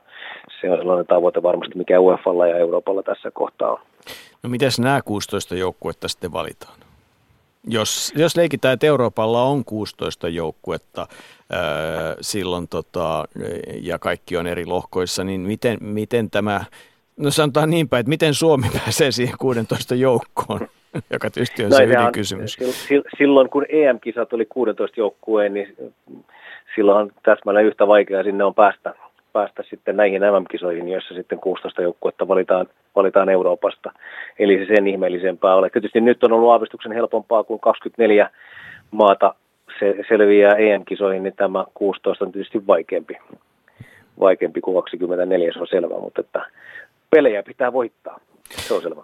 Mutta tämähän on ollut eräällä tavalla niin kuin Fifassa koko ajan tämmöinen niin sanottu poliittinen peruna. Se oli se Platterin aikana se, että et, et lisää Euroopan ulkopuolisia maita MM-turnaukseen ja, ja trendi näyttää olevan nyt sama, että onko siinä kysymys vain ja ainoastaan politiikasta, vaan, vaan myös siitä, että, että lajin levittämistä tehdään tällä tavoin sitten voimakkaammin ja kenties... No joo, lajin levittäminen on politiikkaa, politiikkaa mm. mitä suuremmassa määrin. Ja kyllä se tässä, tässä selkeästi on ollut ollut, ollut tämä jalkapallon kehitys ja, ja, ja sellainen vieminen joka puolelle, puolelle entistä vahvemmin, niin kyllähän se on ihan hyvä tavoite. Ja varmasti pystytään allekirjoittamaan se, että hieno, hieno asia näin. Se, että mikä sitten on oikea määrä kullekin, kullekin maanosalle, maanosaliitolle, niin sitä pystytään aina vääntämään. Mutta sanotaan, että minimissään meillä se 16 Euroopalla pitää olla, se on, se on varmasti kaikkien mielestä niin mutta kyllä se aika lailla sitten tällainen 48 maan turnaus, niin kun, jos se yhdessä tai kahdessa maassa järjestetään, niin, niin rajaa, rajaa melkoisen määrän maita pois siitä, siitä tulevasta pidistä. Öö, jonkun verran joo, mutta kyllähän tälläkin hetkellä, tälläkin hetkellä kuitenkin aika paljon stadionita tarvitaan, tarvitaan tuon turnauksen läpiviemiseksi. Öö, mutta edelleen tässä tässä tavoitteena ja oikeastaan reunaehtonakin se, että 32 päiväinen turnaus ja 80 ottelua, ottelua, ottelua ja sitten tietysti tietty määrä stadionita se tarvitaan, mutta että on selvää, että ei se nyt ihan pienellä, pienellä maalla kyllä onnistu, onnistu tämä turvelu. Joskin on niin, että ei ole kyllä tähänkään tälläkään hetkellä, että vaatimukset alkaa olla aika kovat joka tapauksessa. No 2024, joko Saksa tai Turkki, koska tämä päätös nyt tehdään tästä EM-isämästä? Täytyy tarkistaa, mä en ole ihan, ihan varaa. Mä tiedän, että nämä, nämä muistaakseni vuoden verran oli, olisi aikaa niin kuin ilmoittaa näitä, tehdä haku, hakuasiakirjoja ja niin edelleen, että se menee jonnekin, jonnekin varmasti parin vuoden päähän. Voi olla, että se on jo tiedossa se päivämäärä on mulle josta tässä käsillä itsellä. Mut, mutta se kai on selvää, että siis tämmöinen yhteispohjoismainen hanke on nyt jo joka tapauksessa hylätty vai? Joo, se on tässä 24 tulee liian nopeasti, että se, se käytiin läpi, läpi tässä Pohjoismaiden kesken, käytiin, käytiin näitä keskusteluja, ja sen keskustelut jatkuu monien muiden kisojen osalta hyvin tiiviinä, että hakua tullaan, yhteishakuja tullaan tekemään, ja missä nimessä ei suljettu pois sitä, että ei tultaisi myöhemmässä vaiheessa myöskin tekemään yhteistä EM, EM-hakua, mutta tällä hetkellä tilanne on vaan se, että 24 tulee liian nopeasti ja meidän olosuhteet ei, ei millään tule löytämään niitä kriteereitä, matsemaan niihin kriteereihin, jotka, jotka sitten on, on tällä hetkellä UEFalta tähän kisoihin asetettu. Mitä mi, matkustat huomenna taas kokoustamaan ja puhumaan kansainvälisistä asioista, niin mikä tällä hetkellä eurooppalaisessa jalkapallossa, mitkä on ne agendan kolme isoa asiaa? No eurooppalaisessa jalkapallossa tietysti meille hyvin mielenkiintoista UEFAn osalta, osalta on se, että meillähän on seuraava, jos mennään kabinettipuolelle, niin UEFan kongressi, eli vuosittainen päätös, päätöskokous, niin se pidetään Helsingissä neljän viikon päästä. Eli Suomen vuoro isännöidä, isännöidä sitä, ja se on totta kai mielenkiintoinen monella tavalla sikälikin, että siellä on monia, monia hallituspaikkoja auki, auki, mutta se on sitten enemmän sitä kabinettipolitiikkaa, mikä nyt sinällään ei välttämättä isoa yleisöä niin paljon kiinnosta, mutta kuitenkin hyvin merkittävä, merkittävä kokous siltä osin, että siellä valitaan mutta sitten myös sen lisäksi niin, niin siellä tehdään, tehdään UEFOn uusi puheenjohtaja Seferin haluaa vahvasti viedä, viedä tiettyjä, tiettyjä hallinnollisia asioita läpi, läpi ja myöskin niitä tullaan varmastikin näkemään, näkemään tiettyjä, tiettyjä muutoksia. Tarkennetaan vähän, vähän ikä, ikäkausia, term limits niin sanotusti, montako kautta voidaan olla ja ketkä, ketkä voivat olla UEFan hallituksessa pitää olla aktiivisia jäseniä ja myöskin mitkä ovat sitten varapuheenjohtajien, UEFA varapuheenjohtajan roolit ja myöskin komiteoihin tuodaan tiettyä uutta, uutta ryhdikkyyttä sillä tavalla, että komiteoissakin voidaan pitää ulkopuolisia asiantuntijajäseniä. Tuoda vähän myös UEFassa tuodaan, tuodaan asioita ehkä seuraavalle vuosikymmenelle. Hannu. Mutta tota, sen verran politiikka, tai siis kabineteista ulos, ulospäin, että meillähän on vuoden päästä Suomessa – EM-kisat mm. jalkapallossa Vaasassa ja Seinäjoella, niin miltä ne valmistelut näyttää? Kyllä, oikein, oikein hyvältä. Meillä on 2017 jo siinä elokuussa, elokuussa meillä on elosyyskuun vaihteessa, meillä on esiturnaus turnaus ja sinällään, sinällään hyvin mielenkiintoista, että, että niitä pelejä päästään jo silloin kokeilemaan vähän, miltä tämä, tämä turnaus vaikuttaa. Se, mikä siitä tekee ison ja hienon tietysti se, että siellä on kahdeksan maata U19-vuotiaiden kahdeksan, kahdeksan parasta maata, maata mukana, seitsemän plus isäntämaa Suomi, niin se tekee tietysti se taso on kova, mutta mikä toinen mielenkiintoinen seikka, että ensimmäistä kertaa tämän tason kisat pelataan poikien puolella tekonurmella kokonaan, eli niin sanotusti jalkapallonurmella, ja se tuo oman, oman mausteensa tähän koko juttuun. Mutta isot, isot kisat, isoja pelaajia, mutta että hyvällä, hyvällä, hyvällä mallilla mallilla tällä, tällä hetkellä meidän, meidän kokonaisvalmistelut. Pääsihteeri, kisojen pääsihteeri Janet God on tehnyt, tehnyt hyvää työtä jo valmiiksi, mutta nyt käytännössä sitten, kun aikaa on vajaa puolitoista vuotta, eli, eli ollaan heinäkuussa 2018, kun kisat pelataan, niin, niin nyt alkaa todenteolla sitten valmistelut. Valmistelut, joissa myöskin sitten ilolla katsomme, että myös ministeri on vahvasti mukana. Paikalla täällä studiossa on siis opetus- ja kulttuuriministeriön ylitarkastaja Hannu Tolonen ja, ja tätä lähetystä yhdessä Jussi Putkosen kanssa on tässä pyöritelty ja jotain ratinaakin meille kuuluu tänne sopivasti taustalle, joka tekee tästä suoran lähetyksen. Marko Casagrande, kun nyt siihen langan päähän tulit, se ei ollut agendalla, mutta kun se kerran meille pyytämättä ja yllättäen eteen tungettiin, että UEFan kurinpitolautakunta valiokunta on hylännyt Roman valituksen kilpailukielosta. No ei siitä sen enempää, mutta sano palloliiton pääsihteerin noin kokonaisuutena, että et, et, kuinka surullinen tapaus tämä niin kuin kaiken kaikkiaan sun mittapuun mukaan on, sitä jo täällä studiossa alkuillasta pohdiskeltiin hetki. Joo, totta, totta kai se on surullinen ja, ja niin, että kaikki me varmasti olisimme onnellisimpia, kun, kun sitä koko juttu olisi tapahtunut, mutta tällaista tietysti jalkapallossa tapahtuu, tapahtuu ja kaikessa muussakin urheilussa, että välillä tulee tilanteita eteen, jotka nyt ei ole niitä mukavimpia. Mutta että tänään tosiaan ei niinkään yllättää, vaikka itse asiassa me ollaan aika sivusta katsojia tässä oltu, oltu, eli meillä ei tullut oikeastaan tiedoksikaan sitä muuta kuin kaivamalla sitten UEFalta, UEFalta tämä päätös, mutta meille, me emme siis tiedä sen enempää perusteita.